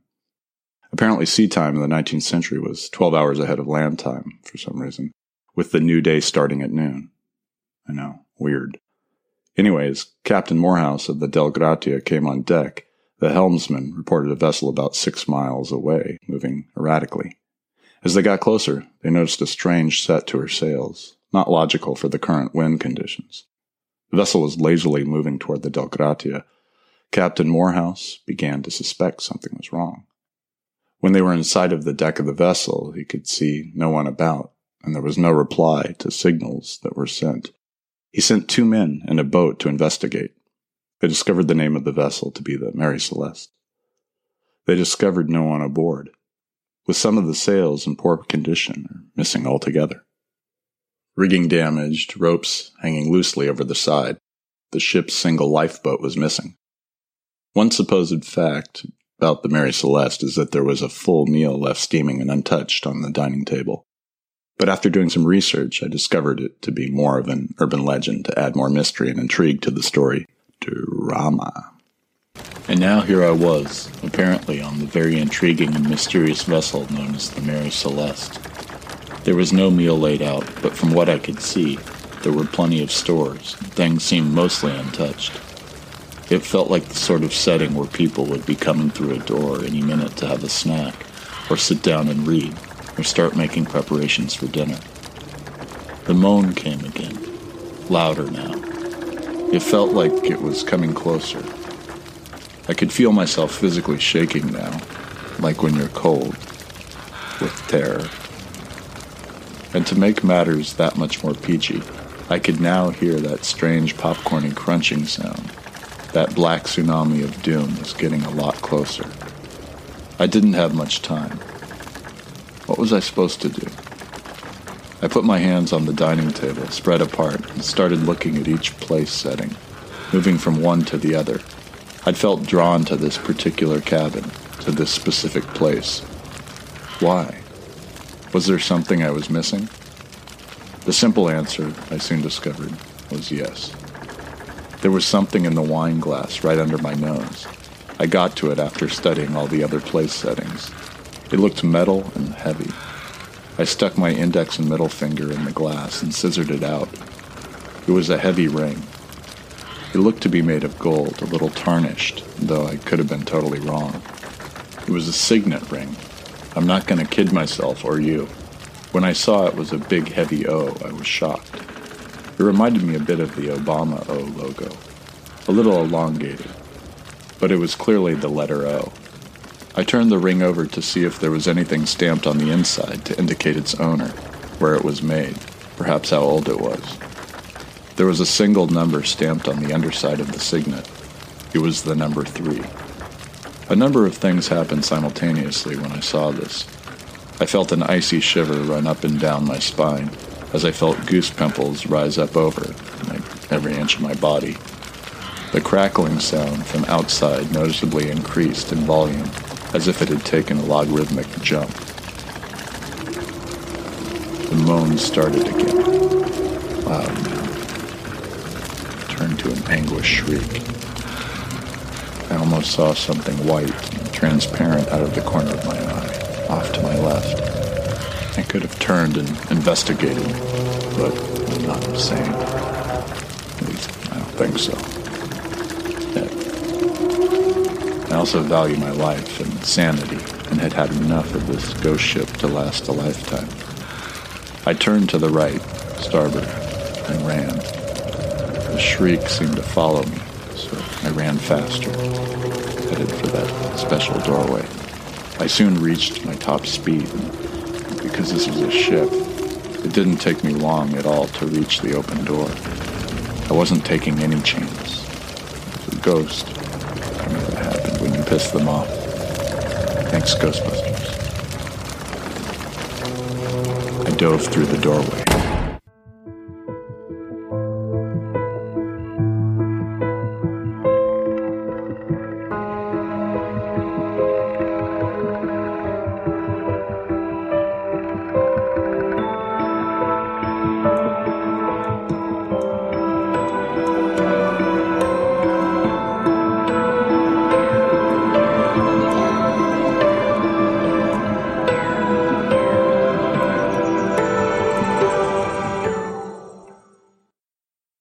Stayed lying down, with my face in the dirt for some time.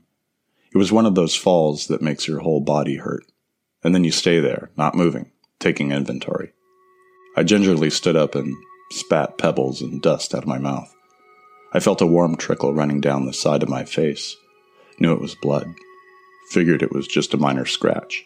Nothing to worry about right now.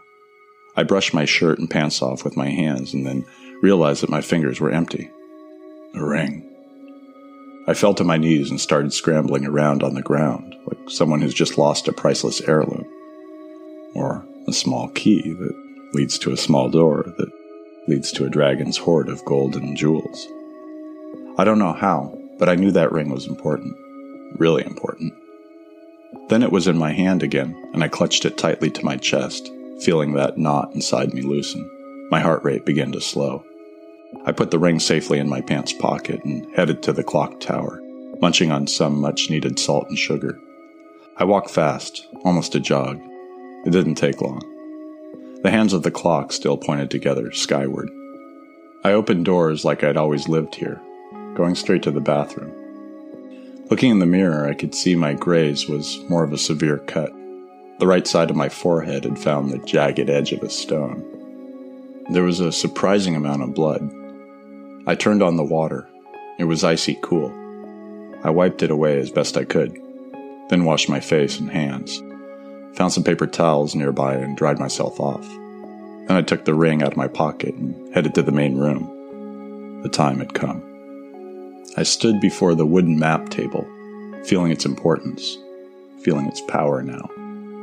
I put my hands on the table, feeling it take my weight, the ring trapped between my right palm and the glossy wood. I looked at the building I was standing in with the number one on it. Then I moved over to the building with the number three, where I'd just been. My right hand was starting to feel warm. Hot, in fact. Not like my left. Something wasn't right. I looked down at it and saw a glowing red through the skin, like when you wrap your palm around a flashlight and turn it on. It was the ring. I ripped my hand away, feeling it cool immediately, and saw the ring was glowing. The heavy gold signet ring it was an O, with a 3 on the back of it. I looked at the little carved box with the 3 on it, bolstered my courage, gritted my teeth and picked up the ring and quickly placed it on top of the number 3. Then I waited. At first, nothing happened, except for that glowing, that is. Then the wooden square beneath it also started to glow a bright white, The glow expanded, seeming to reach up and envelop the ring. It drew the ring into itself, and then the piece of jewelry just wasn't there anymore. The glow weakened, then disappeared. The number that had once been black was now a solid gold. I ran my finger over it. It was warm to the touch, a different temperature to the wood surrounding it. Whatever was supposed to happen was done. Finished. Level complete were the words I heard in my head, along with that sound on Super Mario Bros. when he jumps on an escaping mushroom. I looked at the number one. It was still black. Then I looked over at the number two and gasped. It was solid gold, just like the number three. It hadn't been that way before. I was almost certain of it. I'd looked at this wooden map a number of times today and yesterday. I would have noticed a shiny gold number two. So, what did that mean? That something had come back from Roanoke? A trinket? A talisman? A relic? And been placed on the number and it turned to gold? Seemed logical enough in this crazy place. But the problem was, as far as I was aware, I hadn't brought back anything from Roanoke. And even if I had, I definitely hadn't placed it on this map table. Which meant that someone else had. Someone who had been here? Someone had been here. I I jumped into action, going quickly into all the rooms again, searching. It didn't take long. There was no one here. Right now. This was too much. I needed to leave. I grabbed my backpack and left, not bothering to close the door behind me. I didn't care. I went through the gate, not bothering to close it this time. I got in my car and got out of there as fast as I could. It was another long, quiet drive home. This time I didn't think much, just collected my thoughts. When I got home, I made myself another calorie heavy meal, gorged, and recorded this next thrilling installment about ostium. I'll decide what I'm going to do next tomorrow. Now I'm going to bed.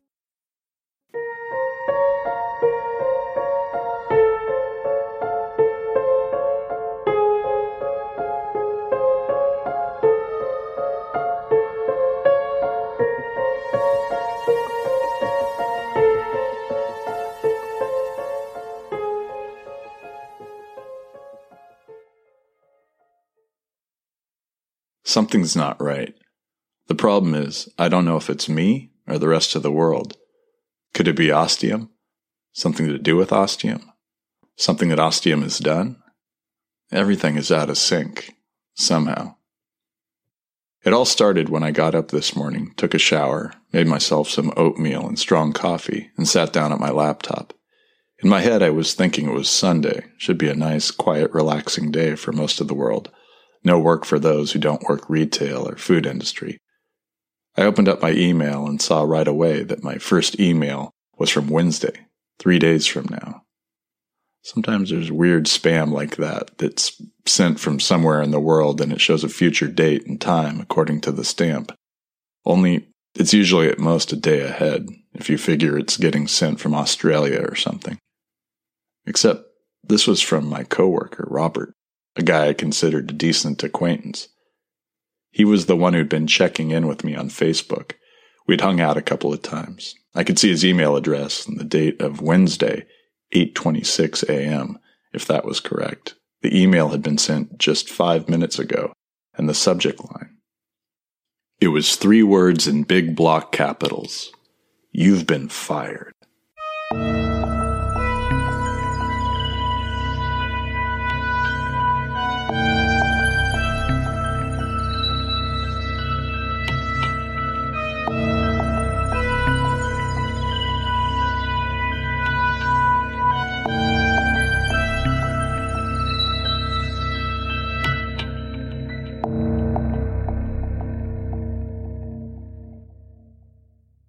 My first feeling at seeing this wasn't anger or shock or fear. It was indifference. That made me stop and consider my thoughts and how I felt about it. I wasn't exactly well off and able to live comfortably with what I had in the bank at this moment. I had some savings, enough to get me by for a while. But being fired for just not showing up to work was a reasonable reason and would make getting another job certainly a little bit tricky. The scary thing was my mind was so far beyond that it didn't even register. It was like the front part of my brain was reading this and reacting to it in a minor way, while the rest of my mind was thinking about one thing and one thing only. Yeah, ostium. Ostium had changed me. Whether for the better or the worse, I didn't know. I didn't really think I was ever going to definitively know either. I was just different now, like discovering incontrovertible proof of the existence of extraterrestrials or an archaeological find that conclusively proves that human beings at one point had wings and flew in the sky with the birds.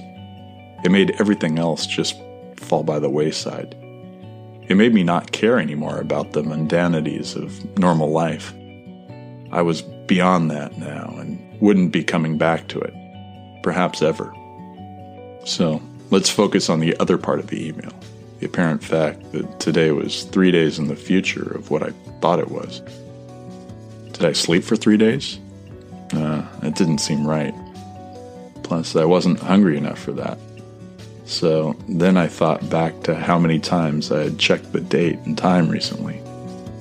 Not much was the answer. In my head, it was the weekend.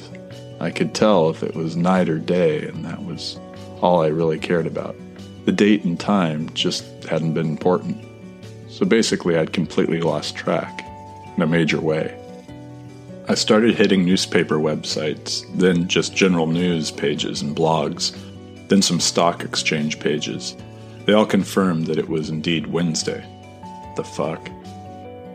Then it came to me, like those scary, terrifying thoughts always do a cold, thin, sharp blade slipping in between the ribs. It was Ostium. Ostium was a unique place that took me to other places through doors. Doors that went to other times, times in the past, I didn't know yet if any of those doors led to times in the future, but time seemed to be the salient parameter here. It meant logically that Ostium was somehow a place out of time. And what happens when you're in a place out of time? The place you just left continues on its own time stream, regardless of you. Apparently, Ostium was a very special place, because when I went there, time for the rest of the world went, from my perspective in Ostium, at a faster rate. Kind of like if you're in a rocket ship traveling close to light speed away from the Earth, then you return and everyone is significantly older than you. Einstein's paradox, isn't it? The world and everything in it was now three days older than me. Technically speaking, I was living in the future. Well, this is heavy. As I focused on trying to stop my hands from shaking, I grasped my mug of coffee and took a long drink. I thought it might help me focus and perhaps calm my nerves. And that was when I realized something else I'd missed and turned back to the screen. While I'd been checking the date on those various news sites, I'd barely glanced at the top headlines on the screen. I did so now and found my left hand covering up my mouth while my right hand scrolled and clicked. Something terrible had happened. A nuclear power plant in Ukraine had blown and two of its reactors were in meltdown. The radioactive cloud was still expanding and was currently being blown in a westerly, southwesterly, and southern direction covering a wide scope. Poland, Slovakia, Hungary, Romania, and Moldova were currently suffering the effects of the cloud that was traveling fast. Germany, Austria, and Croatia were next. The death toll so far was in the tens of thousands and increasing daily. No teams could get close enough to the nuclear plant to do anything because it was also radioactive. They'd just be walking to their deaths. There was little end in sight for the mounting death toll. As for the long term deaths and effects from radioactivity, it was impossible to predict at this point. It made Chernobyl look like a little fire. I took a few deep breaths. I walked over to my window, giving me a view onto Broadway. I watched the many cars going and coming from somewhere. It seemed like a normal piece of the planet here, things going along like they did every day, whereas in Eastern Europe. So I wasn't that indifferent to the world. And speaking of normal, there was a place to the north of here that didn't belong. That was anything and everything but normal. No scientist would be able to quantify it, no philosopher able to qualify it. It was ostium, and it was calling to me like a foghorn you can't get far enough away from not to hear, like the strong smell of burnt toast that won't go away, and you're hoping it's not a stroke. It had me, and it wasn't going to let me go. I also realized I wasn't going to let it get away either. I pulled my large duffel bag from under my bed and packed a few days' worth of clothes, grabbed necessary toiletries and anything else I thought I might need. I made myself a lunch for the trip, locked my door, and stared at it for 30 seconds, wondering when I'd be coming back. Then I got in my car and started driving.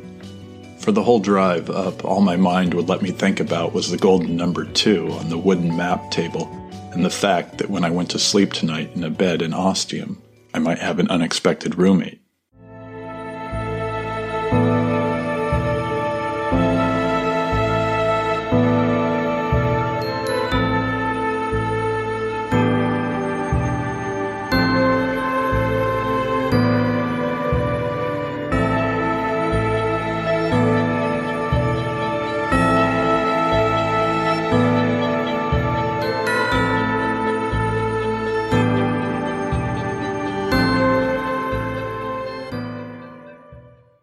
First thing I noticed when I pulled into my familiar covert parking spot was that the gate was now closed.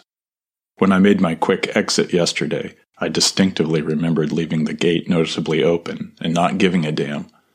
So somebody had closed it. Great.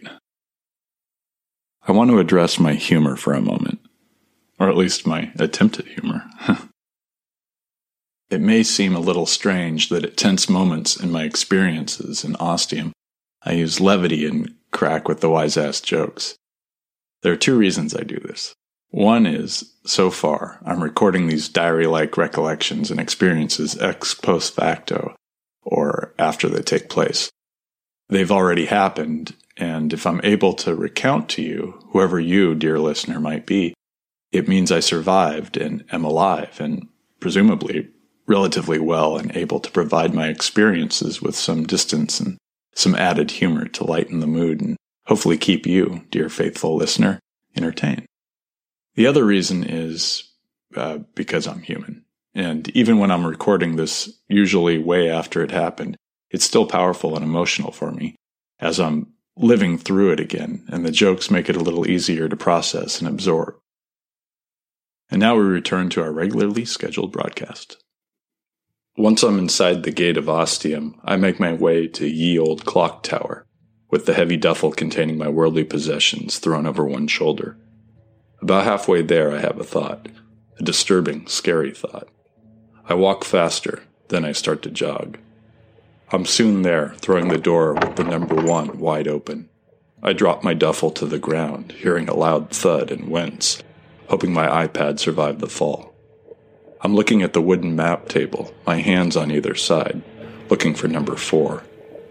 I find it over in an area of what looks to be grassland, not too far from the clock tower. I have two immediate thoughts. One is, huh, interesting. The other is relief. My worrying thought that had made me outright running here is, what if the four on the map table were already gold? What if whoever was also visiting Ostium, had already checked out what was behind door four and brought back a trinket. But it's just the wooden carving, no gold shininess. And right behind all this is a new and refreshing scary thought. Is this mysterious person here now? I'm frozen on the spot for a moment, feeling like Wile E. Coyote, hovering over a yawning chasm. Then I suck in a breath and head for the doors. I go through them all real quick, looking for any movement with no clue what I'll do if there is some movement. The small bedroom is the same. The sleeping bag and pillow with the daffodil pillowcase is still there. It looks a little more rumpled than yesterday, but that could just be my imagination. I open the door and find the bathroom as it was yesterday empty. I check the kitchen. Nothing but lots of cans of different kinds of foods and goods. I'm alone in the clock tower, like last time. But I also know I'm not really alone. I grab one of the PB&Js and a bottle of water from the bag and leave the rest in the kitchen for when I return. I know in my mind I'm also leaving plenty of clear evidence for whoever else has been hanging out here that they're not alone. I know it's kind of the equivalent of a dog marking its territory, but I'm making a point here. It's not just their home, but mine too. We're going to share or we're going to have a fight on our hands, whatever that means. Another way of thinking on this is I'm laying some metaphorical cheese for a metaphorical mouse to come eat it. Metaphorically. Though I don't have a metaphorical trap in place, really. It's more to see if anyone, or anything will eat said metaphorical cheese. I think I've got you plenty confused. I know my brains are feeling pretty scrambled. Or is that cheese whipped? Oh, that's enough. I head back to the wooden map and whip out my iPhone. I don't really know why I haven't done this before.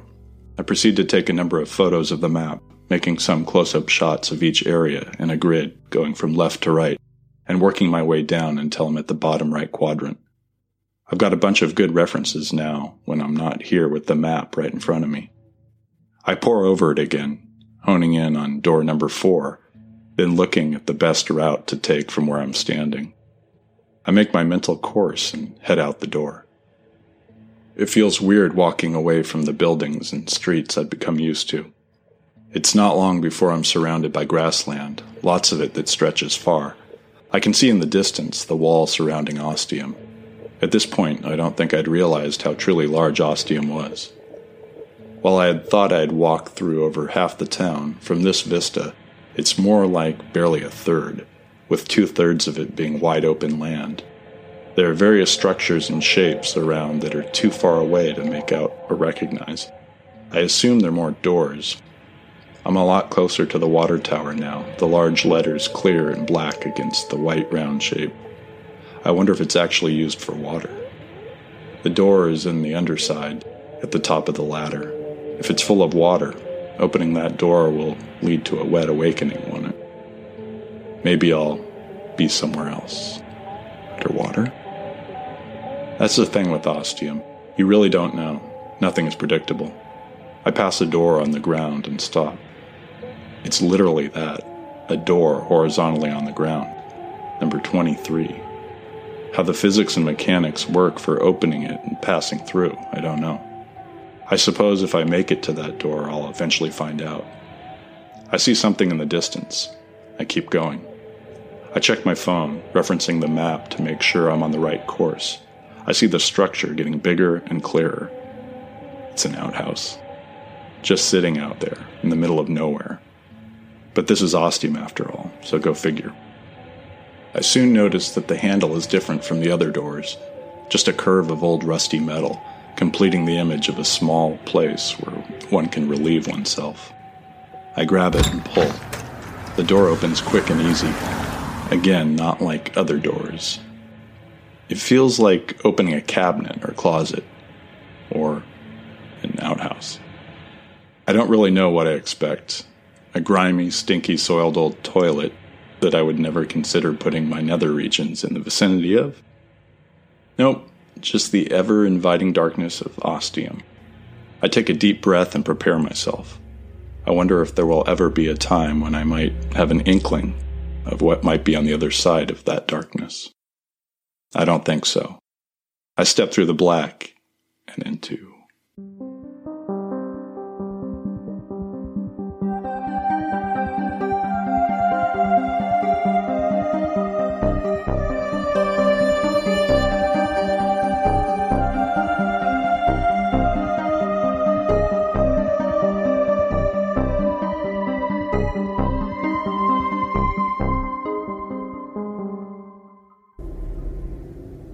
space.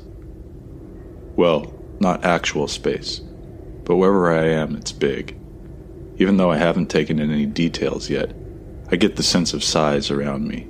My eyes are closed, like the last couple times I went through. I think it helps me deal with the astonishing surprise I'm about to experience by letting my eyes relax and the rest of my senses acclimate, so to speak.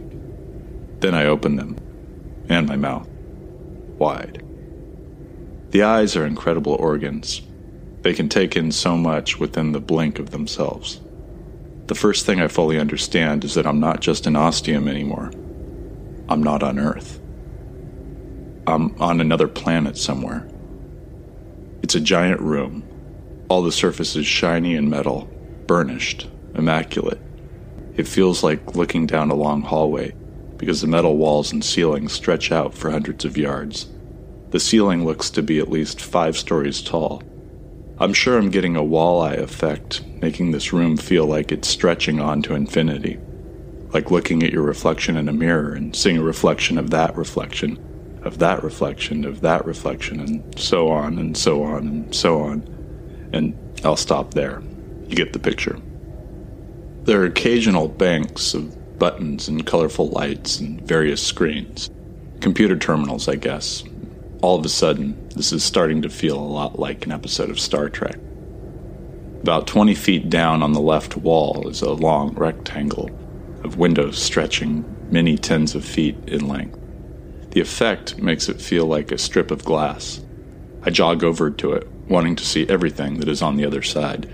I push my face up to the long window, touch my nose, cheeks, and forehead to it. It's icy cold to the touch, and I wonder if I'm going to have trouble peeling my face off of it. If I ever want to, that is. On the other side of the window is an alien landscape. There are reds, oranges, and ochres, and a whole palette of those colors blending together in various tints and shades. It's barren, harsh, hills of varying sizes, in the distance, I think I see the hazy mirage of mountains. Lots of red rocks. Some mighty boulders that look like they'd be fun to roll down a hill and see how far they'd roll. What's gravity like here? Now, you might be thinking, well, this doesn't sound that alien to me. It could easily be the Badlands, somewhere in New Mexico, or that hot place known as Death Valley. And I would be with you on that except for the fact that there's a rocket ship out there on a launch pad. It looks a lot like those imagined in the 60s from the minds of Ray Bradbury, Isaac Asimov, and Arthur C. Clarke. Yeah, I'm a sci fi geek. And that's hard sci fi, in case you're wondering. It's your basic big phallic spaceship, tapering to a resistance reducing point. There's no obvious markings on the fuselage to tell me whether it's NASA or perhaps another space traveling constituent, but it's big, massive, it's about half a mile away and still stretches high into the gray sky. I look off to the right and see some sort of vehicle. It looks like a giant buggy with a white canopy over the top. There's a front windshield, but I can't see any other windows in the vehicle from where I am. What I can see on the other side of the vehicle are words. Words I can read. Holy shit. The top one in big block letters is NASA. My heart rate speeds up. The two words below it are Martian colony number four. My heart goes even faster and I start panting. A million questions invade my mind. What year is this? How many colonies have there been? How did the first three turn out? How is this fourth colony doing? Where is everyone? Why is it dead quiet here? Why is the door to the buggy hanging open? The iciness of fear trickles into my body.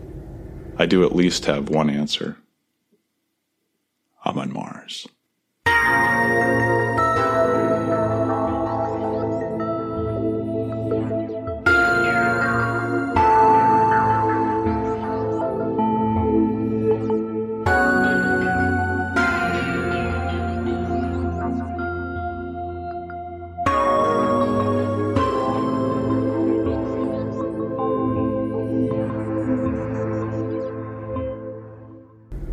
I start walking along the floor of metal, constantly switching from looking ahead to the window and back again, as I don't believe it.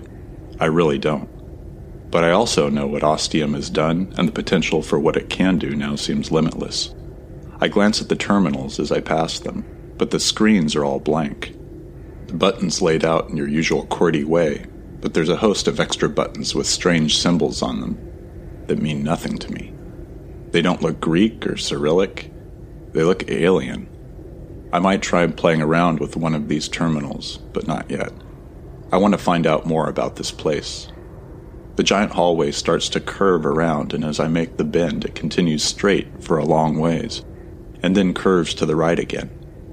I have the idea I might be in some sort of circular habitat, and I'm on the outside walkway. Before I continue down the walkway, I turn back real quick and make sure I can see the ostium door I came through in the distance. It's still there, door wide open. Interestingly, the whole door is like a thick metal airlock door. I can't see what's on the other side of the doorway from here, but I'm fairly certain ostium is there, waiting for me. Letting out a breath, I keep going. It's not long before I find a door on my right. At least I think it's a door. It's a vertical rectangle of metal in a wall with a quarter inch gap around it. I think it's a gap.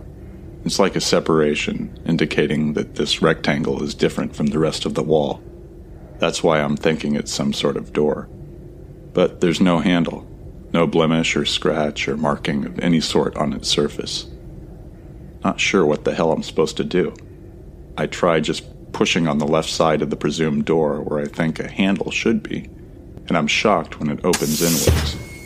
I push it open further and step inside. The door seems to be attached to the wall with one long hinge, though I can't really see it.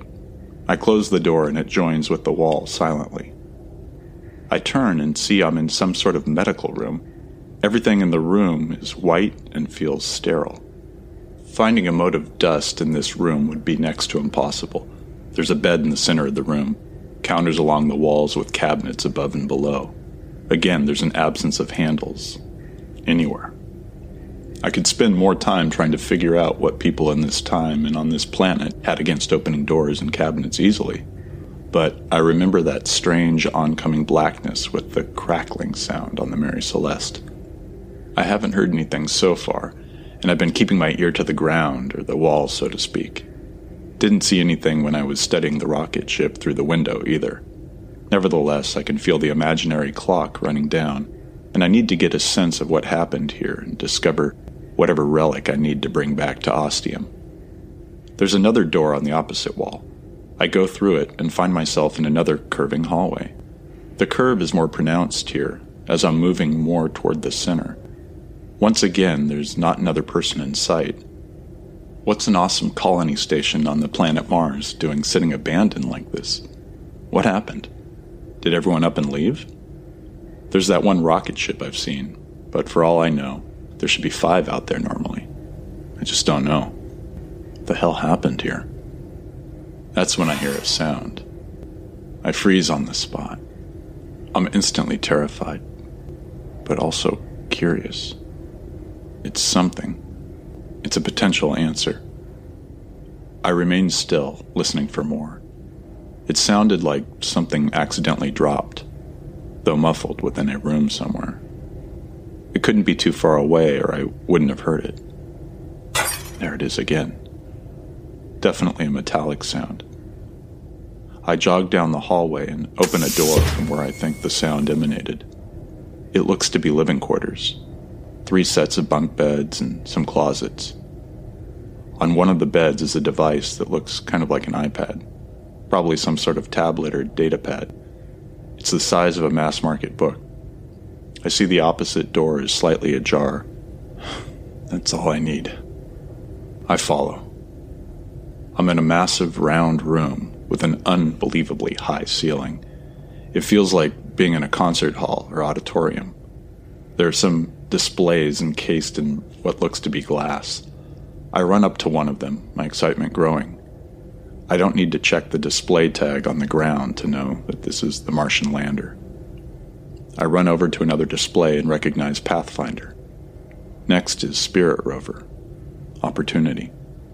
They're all here. The unmanned craft that helped teach us everything we know about planet Mars. This is a museum. That's when I catch a flicker of movement out of the corner of my eye. It's a person running away. I immediately take up the chase, not really thinking about my safety, just wanting to get some answers. I fly through the doors, following, pausing at times and listening, then following again. I'm not really paying attention to where I'm going, and before I know it, I'm in the outer ring, looking out the window again at the intoxicating Martian landscape. This time I'm stopped dead in my tracks, and it's not good. I can't hear anything, probably because of the thickness of the glass and the wall, but I can see that blackness getting closer and closer by the second, encapsulates everything, stretching high up and sideways into space and beyond my visible horizon. Where there's blackness, there are no stars anymore. I watch that absence of light reach the rocket ship. It doesn't consume it bit by bit. I don't get the sense that there are any breaking, crushing, or destructive sounds. It seems quiet, almost peaceful. One second the ship is there, the next it's just gone. I peel my eyes from the window and look down the hallway at the open door of this colony station that leads back to Ostium. There's a woman standing in the doorway. She's looking back at me. She's black. She's beautiful. She gives me a wink and steps through the portal, closing the door behind her. Shit, I whisper to myself, then run for my life. When I reach the closed door, I don't know how close that blackness is to eating me up. When it reaches me, I wonder for a split second will it hurt? Will it be quick and painless? I have a feeling I'll just cease to exist and that will be it. I wrench open the door, not taking in any details of what's on the other side. I basically fall through, managing to throw the door closed behind me. My eyes are firmly shut, like usual. I'm falling. I hit my head, and the blackness remains.